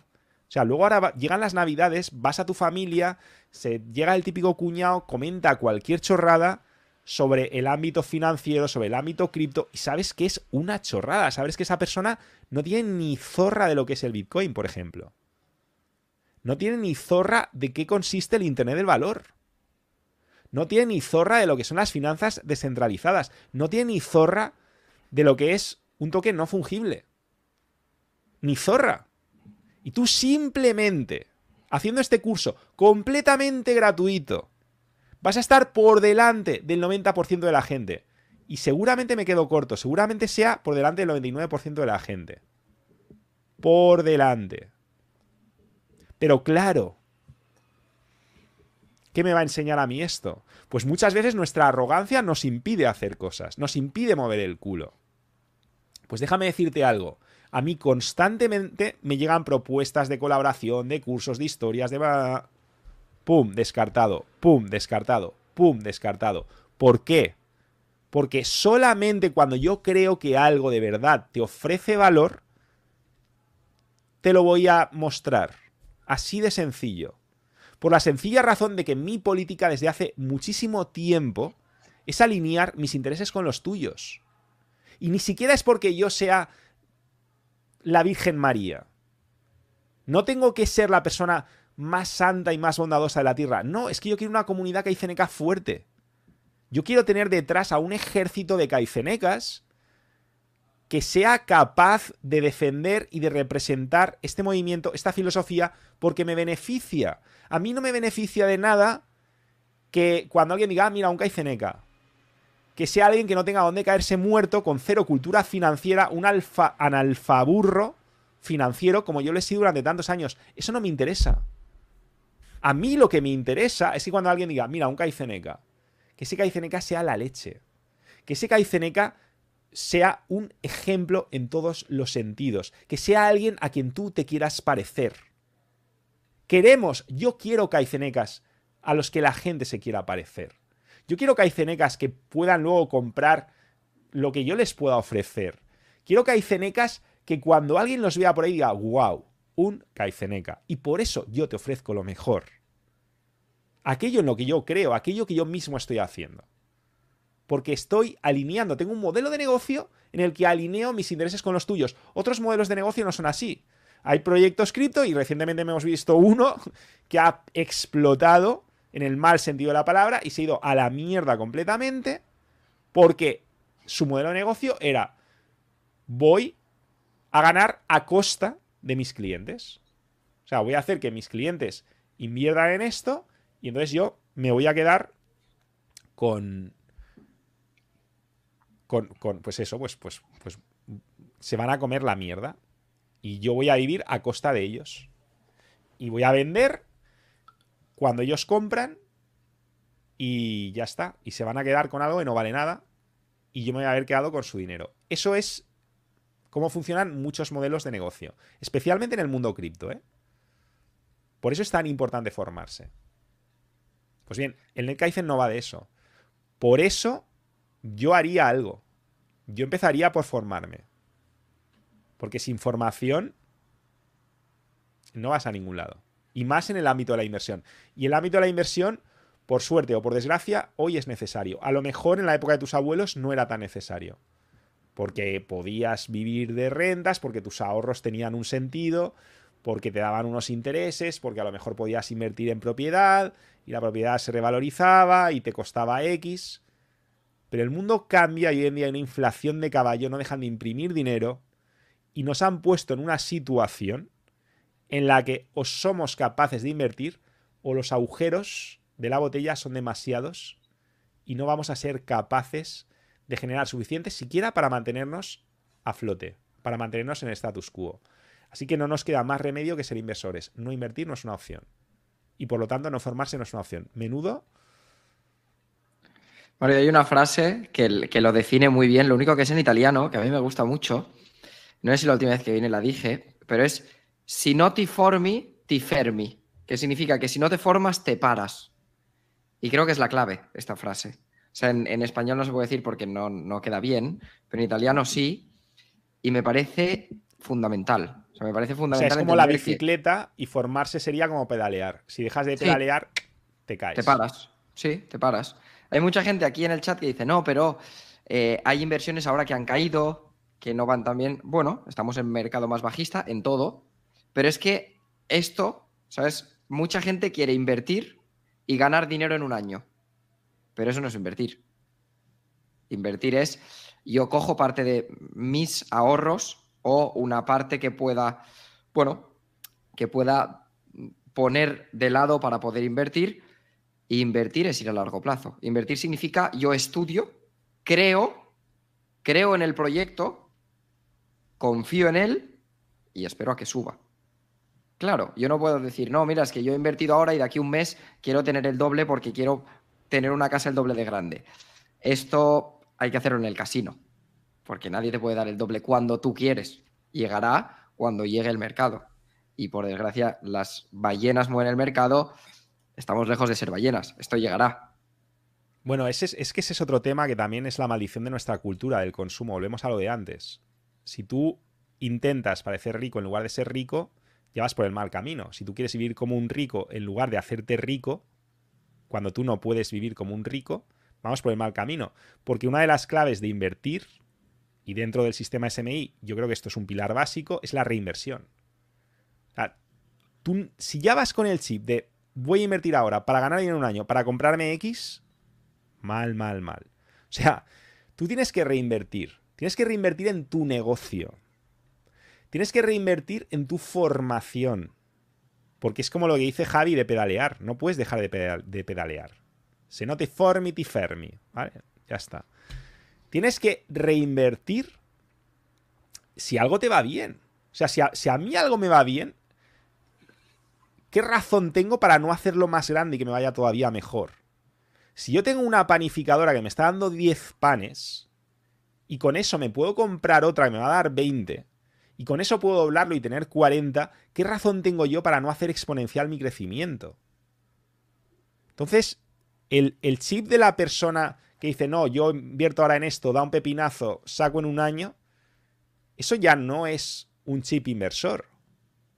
Porque es, que ni siquiera estás en el paradigma adecuado. Sí que es verdad que si te formas, pues seguramente tengas muchas más probabilidades de entender el mercado, de entender la situación macroeconómica, de saber en qué momentos puedes invertir en qué activos con más probabilidades de que estemos cerca de un suelo, de que estemos cerca de techos, de poder jugar con las ballenas en lugar de contra ellas, de poder jugar contra el rebaño en lugar de hacer lo que hacen todos. Sí que es verdad, pero para eso, claro, necesitas entender que, que tienes que formarte, que tienes que entender cómo funciona. Ahora, en cinco minutos, no te podemos decir exactamente, aparte porque yo no lo sé, yo me estoy formando igual que tú. Pero no hay nadie con un secreto mágico. O sea, al final hay mejores inversores, peores inversores. Pero el mensaje fundamental es que tenemos que ser inversores. Y para ser inversores tenemos que aprender a ser inversores. Y algunos jugamos con una desventaja de años. Pero no puedes no dejar que tu dinero trabaje para ti mientras tú trabajas en otra cosa. Porque entonces todo tu esfuerzo se va a colar por los sumideros del palme. ¿Cómo me ha recordado lo de la panificadora, Mario, a la fábula de. ¿Era del, minero rico y el minero pobre? ¿Puede ser? ¿O cómo se decía? De tu libro. esto me suena, me suena. Sí. No sé si, no sé si en psicología del éxito o, está en, en Apocalipsis o. Pero sí, o sea. Eh, el que escarbaba, ¿no? Y con las propias manos porque no tenía eh, herramientas y pues estaba la, la versión del que encontraba una pepita de oro y decía, soy rico, y se iba a gastárselo en dos días, y el que decía, ojo, voy a reinvertirlo, con esto puedo comprar una pala, una pala, ¿no? Todo eso. Y al final. Qué bueno, porque esto lo usábamos en dinámicas sociales. Qué bueno que lo hayas rescatado. Qué perspicacia, colega. Qué oportuno. Es que esto, esto lo usábamos en dinámicas sociales con, con relación a la inversión de la chica. Es verdad. Para que ella invirtiera en interacción. Primero sacas una pepita, pero luego esa pepita la usas para cualificarla. Y entonces jugábamos con el, con el, con el ciclo de los cebos y los. Transferencia de resultados, Mario. o sea, qué claro ejemplo de transferencia de resultados. Porque, claro, si esto era cierto en una interacción, imagínate en la inversión. Efectivamente. En cambio, claro, está el minero que coge la pepita. Y es que, de verdad, si no somos conscientes de que vivimos en esa cultura, si no somos conscientes de que vivimos en la cultura del que encuentra una pepita y se va a tomarse la birra fresquita, ah, que viene, encuentra una pepita, pum. Ya está.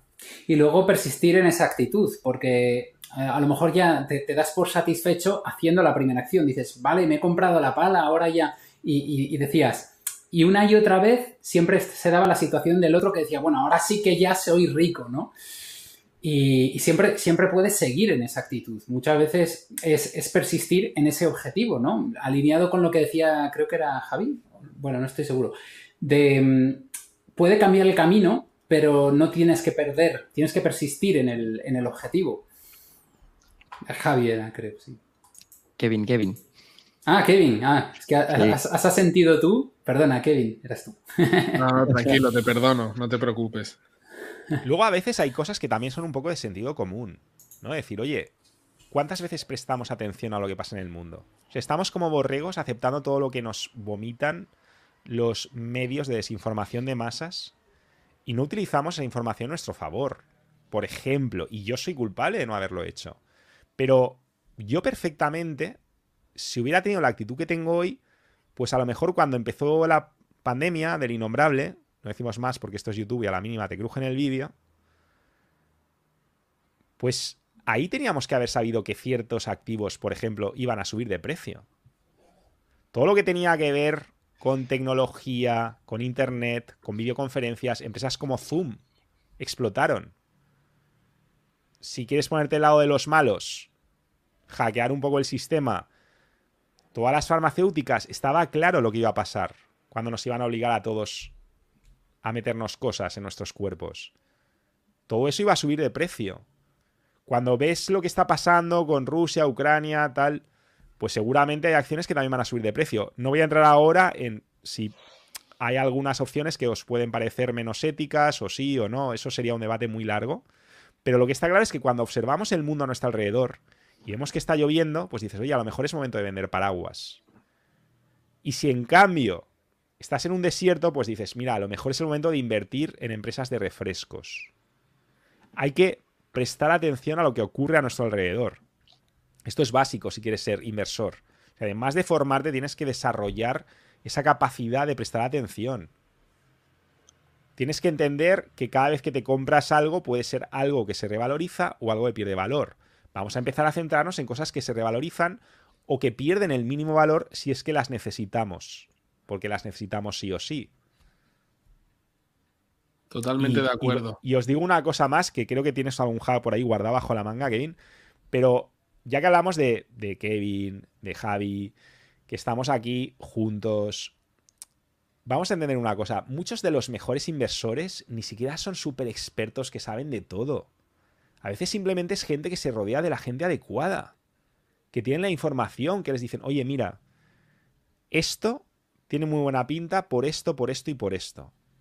Y tú no puedes estar en todo.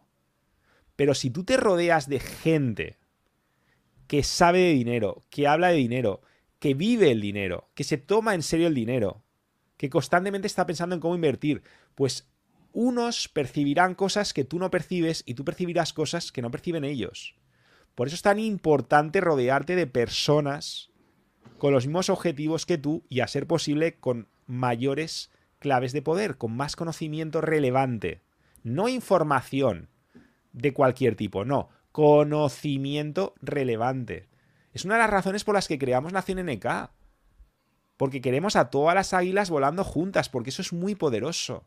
Es una de las razones por las que yo he creado grupos de las personas de los caicenecas que estáis haciendo cursos. Los que estáis haciendo formación con CryptoMaster o con Blackship, sabéis que yo estoy creando grupos específicos para esas personas que no se van a ver contaminados con quienes no están tomando ese camino, porque es lo que harían, contaminarlo. El tiempo es oro, la atención es oro, y yo quiero dedicar ese minuto que me meto en un grupo, quiero que todo sea relevante. Quiero que mis compañeros posteen cosas que a mí me puedan cambiar la vida. Quiero que cuando me junto con mis amigos, que sean personas que me puedan potenciar, que de repente me puedan informar sobre una inversión de la que yo no soy consciente o simplemente alertarme sobre el hecho de, oye colega, que hay una pandemia de estas. Que las tecnológicas van a subir que ha habido un desplome brutal y que estas acciones lógicamente van a mejorar. Y a lo mejor a mí no se me había ocurrido la idea, pero me lo dice mi colega. Por eso muy importante a la hora de invertir es rodearte de inversores. Y una de, las, una de las razones para hacer formación a veces más poderosa que la propia formación es que estás ya en sintonía y estás ya con esa gente. Estás con personas que tienen claro a dónde van y que son una minoría como los judíos son una minoría en el mundo. Y tú puedes formar parte de esa minoría selecta que prospera. Kevin, que, te, que estabas tú ahí, tío. Totalmente, no, no. A ver, estoy completamente de acuerdo con lo que estabas comentando. Y nada, simplemente una cosa que le comentaría, porque al final la inversión es una de las cosas que, cuando hablamos de dinero, es una de las cosas que da más miedo, ¿no? Porque Em, porque ¿qué es lo que invertimos? Invertimos nuestros ahorros. Estos ahorros los hemos conseguido a través de mucho sudor, de mucho esfuerzo, de muchas horas de trabajo y que podríamos utilizar ese dinero para gastarlo ¿no? en, algunas cosas que quizás nos apetecerían. Estamos haciendo el esfuerzo porque sabemos que es algo bueno, estamos haciendo el esfuerzo de invertirlo, arriesgar, porque al final una inversión conlleva un riesgo. Lo que pasa que el riesgo que estás asumiendo eh, cuando tú inviertes o cuando haces cualquier cosa depende directamente de el conocimiento que tengas. Es decir, por ejemplo, ¿no? poniendo el ejemplo que tú ponías de antes de las criptomonedas, que es un sector que nosotros conocemos bien. Em, la cuestión es la siguiente, ¿invertir en criptomonedas tiene riesgo? Por supuesto que tiene riesgo. ¿Y tiene riesgo alto? Por supuesto que tiene, por supuestísimo.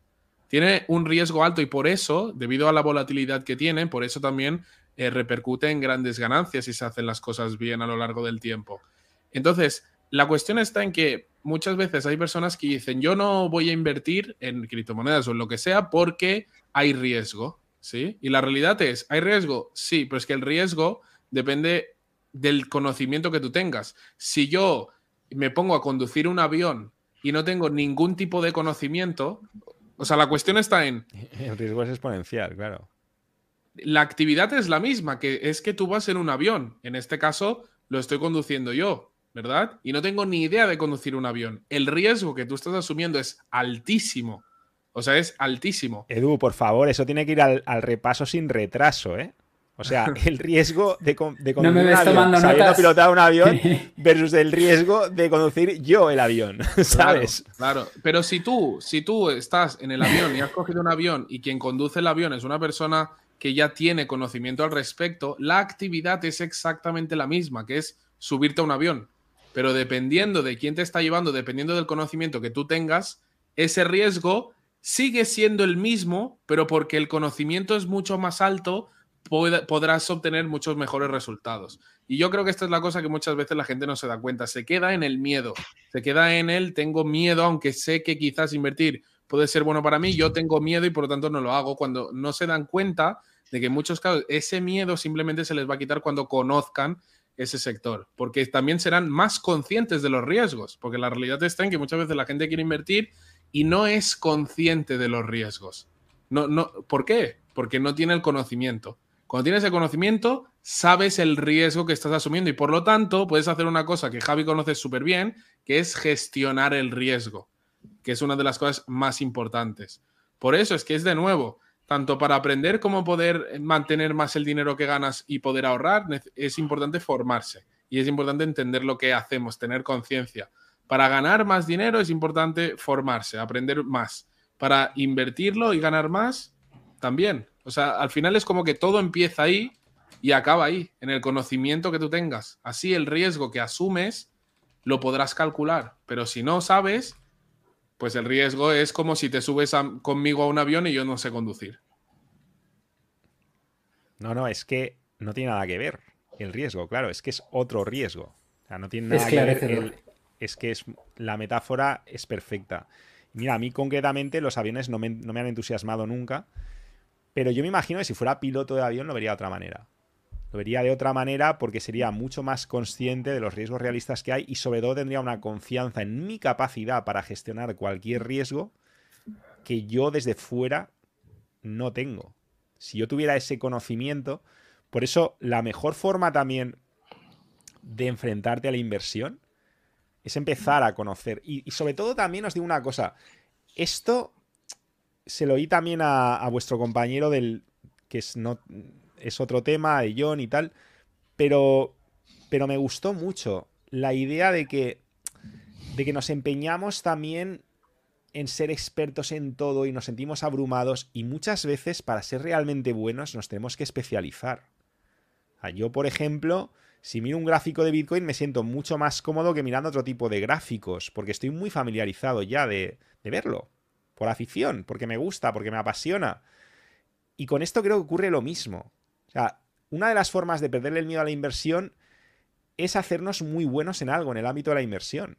Entender algo muy bien, entender algún activo muy bien, entender alguna estrategia muy bien, entender a lo mejor lo que son las finanzas descentralizadas muy bien.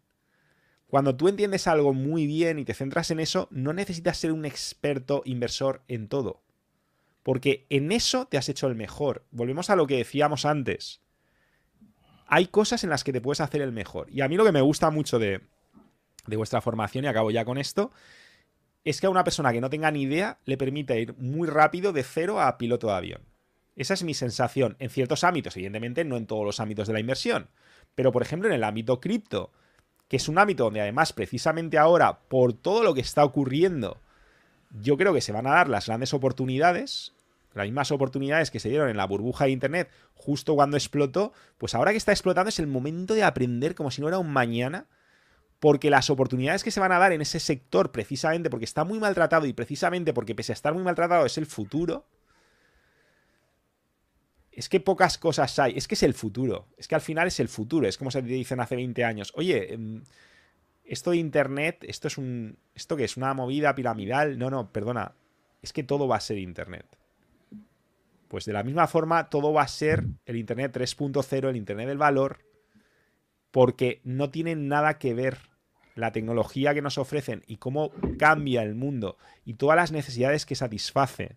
Incluso lo que ha ocurrido recientemente en FTX, muchos no lo sabéis, pero el segundo exchange más grande del mundo se ha ido a freír gárgaras por culpa de los dueños, básicamente, eso al final hace más necesario que nunca el que existan finanzas descentralizadas, el que exista dinero descentralizado, el que pueda haber algo que nadie pueda cagar. Y eso es lo que nos brinda esta nueva tecnología. Es algo que nunca hemos visto, es el poder confiar en las matemáticas, el poder confiar en algo que está por encima de ningún ser humano y por encima de ninguna tentación y por encima de cosas que está demostrado históricamente que van a salir mal porque cuando los seres humanos nos vemos en ciertas situaciones nos vamos a corromper. Y vamos a ser avariciosos o vamos a ser tontos y la vamos a cagar para los demás y a veces también para nosotros. Y eso es exactamente lo que ha ocurrido. Y esto yo lo veo como, como que es el momento histórico donde hay dos clases de personas. Las que entiendan lo que está pasando y se formen y sean capaces de pilotar ese avión y las que dentro de 20 años digan, ah, sí, es verdad, sí. Porque yo, yo, yo vi nacer Internet. Yo tengo esa edad, yo tengo 26 años. Yo vi nacer Internet. Y yo me acuerdo cuando Internet era una cosa incierta y mucha gente decía, ah, bueno, sí, tal, eso de un correo electrónico, qué cosa más rara. Y mucha gente era escéptica. Toda esa gente hoy en día está a full con Internet. Pero llegaron tarde, no son de los que supieron sacarle partido. ¿Qué pasa si nosotros somos los que estamos siempre un paso por delante de la próxima revolución y somos capaces de formarnos y de entenderlo? Yo, yo creo que es mi trabajo como Caifeneca estar centrado en eso.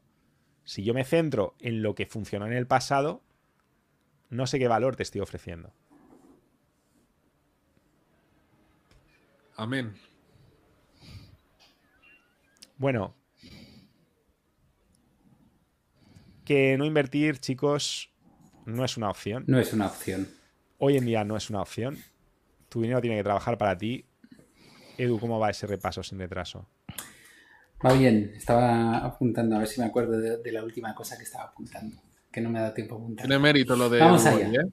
Tiene, mérito lo de hoy. Sí, sobre todo porque ahora eh, creo que en esto de la I, creo que es donde más apuntes he tomado. A ver si me da tiempo. Venga, vamos, retazo. Vamos para allá. Os recuerdo, entre tanto, que tenéis el enlace a la formación gratuita que os va a poner por delante el 90% de la gente en la próxima revolución en la descripción del vídeo. Va. Vamos allá. Y vamos con la I de invertir y de imposible hacerte rico trabajando y ahorrando. Hay relojes que valen más que lo que mucha gente gana en toda su vida. Hay un momento en el que tienes que invertir el excedente de lo que ganas, si, si te pones a ahorrar, ¿no? tienes que poner tu dinero a trabajar para ti, porque si no, va a ser como el cubito de hielo que desaparece. Y tienes que tenerlo muy claro y saber cómo hacerlo, porque la culpa de que tu trabajo trabaje, perdón, de que tu dinero trabaje mal para ti, que le ocurre a mucha gente que se pone a invertir, qué tal, y o cuántos conocemos a gente que al final se arruinó. Mm, ¿De quién era la culpa? Pues, a ver, de esa persona, pero concretemos de las deficiencias que hay, como cuando hablamos de una interacción, ¿cuál es la deficiencia? Pues hay que buscarla, ¿no? La deficiencia en esa interacción con el dinero. Eh, es tu formación, seguramente, o es tu sistema, que algo no, no, te lo has estudiado bien, no lo has analizado bien. Y sobre todo, bueno, pues la formación, nos centramos un poco en la formación porque tenemos invitados que lo valen, ¿vale? Eh, tienes que buscar que te den la caña y no el pez. Entonces, mm, tienes que priorizar eso cuando buscas formadores. Y está claro que el mundo ha cambiado y necesitamos saber cómo siquiera mantenernos a flote. O sea, esto es una razón para decir, te tienes que formar en concreto en esto, en el tema financiero y en el tema de lo que ha cambiado financiera últimamente, financieramente últimamente, que es todo el tema del Internet 3.0, del tema cripto, finanzas descentralizadas, ¿no? Porque la gente que controle de esto, que se forme en esto, va a estar al mando en el futuro, porque es que todo va a basarse en eso, ¿no? Eh, hablábamos de, que la hablando de invertir, la, mentalidad de invertir en algo para ganar a corto plazo te lleva a nada, ¿no? Entonces tienes que reinvertir. Y hacks, rapidísimo hacks. Fijarse en el contexto para invertir, ¿vale? Vender paraguas cuando se acerca la tormenta. Mm, invertir en cosas que revaloricen, que se revaloricen y rodearse de gente eh, que conozca de diferentes áreas en la inversión, ¿no? Con claves de poder, conocimiento relevante, es decir, inmersión cultural, que lo, apuntaba Droid. Como por ejemplo Nación NK, ponimos como ejemplo, o los grupos que hay dentro de los que se forman con el CryptoMaster, etc. Y me dejo unas cuantas cosas, pero ya no me da tiempo, lo siento. No, no, no, espectacular tu repaso sin retraso, Edu. O sea, esto Tío, solo seguí dos veces, antes y después de tu repaso sin retraso. Lo tengo ya más claro que el agua. Esto es así.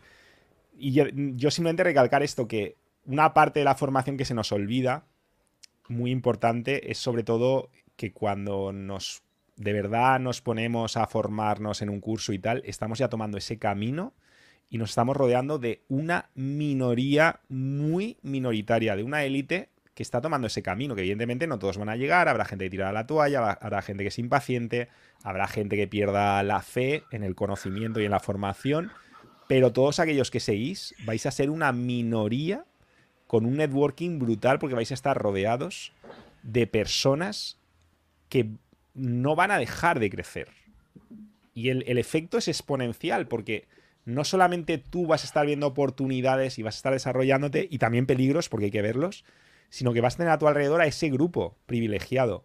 Y luego la gente dirá, oye, pero ¿y por qué? Porque, o sea, ¿cómo conoces a esta gente? ¿Por, ¿Por, qué O sea, tú es que tienes contactos, tú es que... Claro, es que yo me meto... O sea, tío, si yo quiero saber dónde hay caracoles, pues me voy a lugares que son propicios para los caracoles. Me voy al hábitat que hace que los caracoles prosperen. No me voy a un lugar donde yo sé que un caracol se va a morir en 5 segundos. Eso es todo, chicos. No sé cómo lo veréis, pero os hemos dicho muchas veces que solo se vive dos veces. Y hoy os hemos traído dos angelitos blancos, celestiales, todo así muy, muy etéreo, para, para llevaros a vuestra segunda vida, para que la aprovechéis. Porque cuántas veces, bueno, ¿por qué se vive dos veces, Kevin? ¿Por qué se vive dos veces? Porque has vivido una vida y luego la otra vida es cuando empiezas a, tomar responsabilidad de tu vida. Cuando descubres el Kaizen. Ah, Entonces, ahí empieza tu segunda vida. Es lo, mismo, al final. Totalmente. al final sí. Así que no desperdices la segunda. Un fuerte abrazo. Que vaya muy bien. Y abrazo.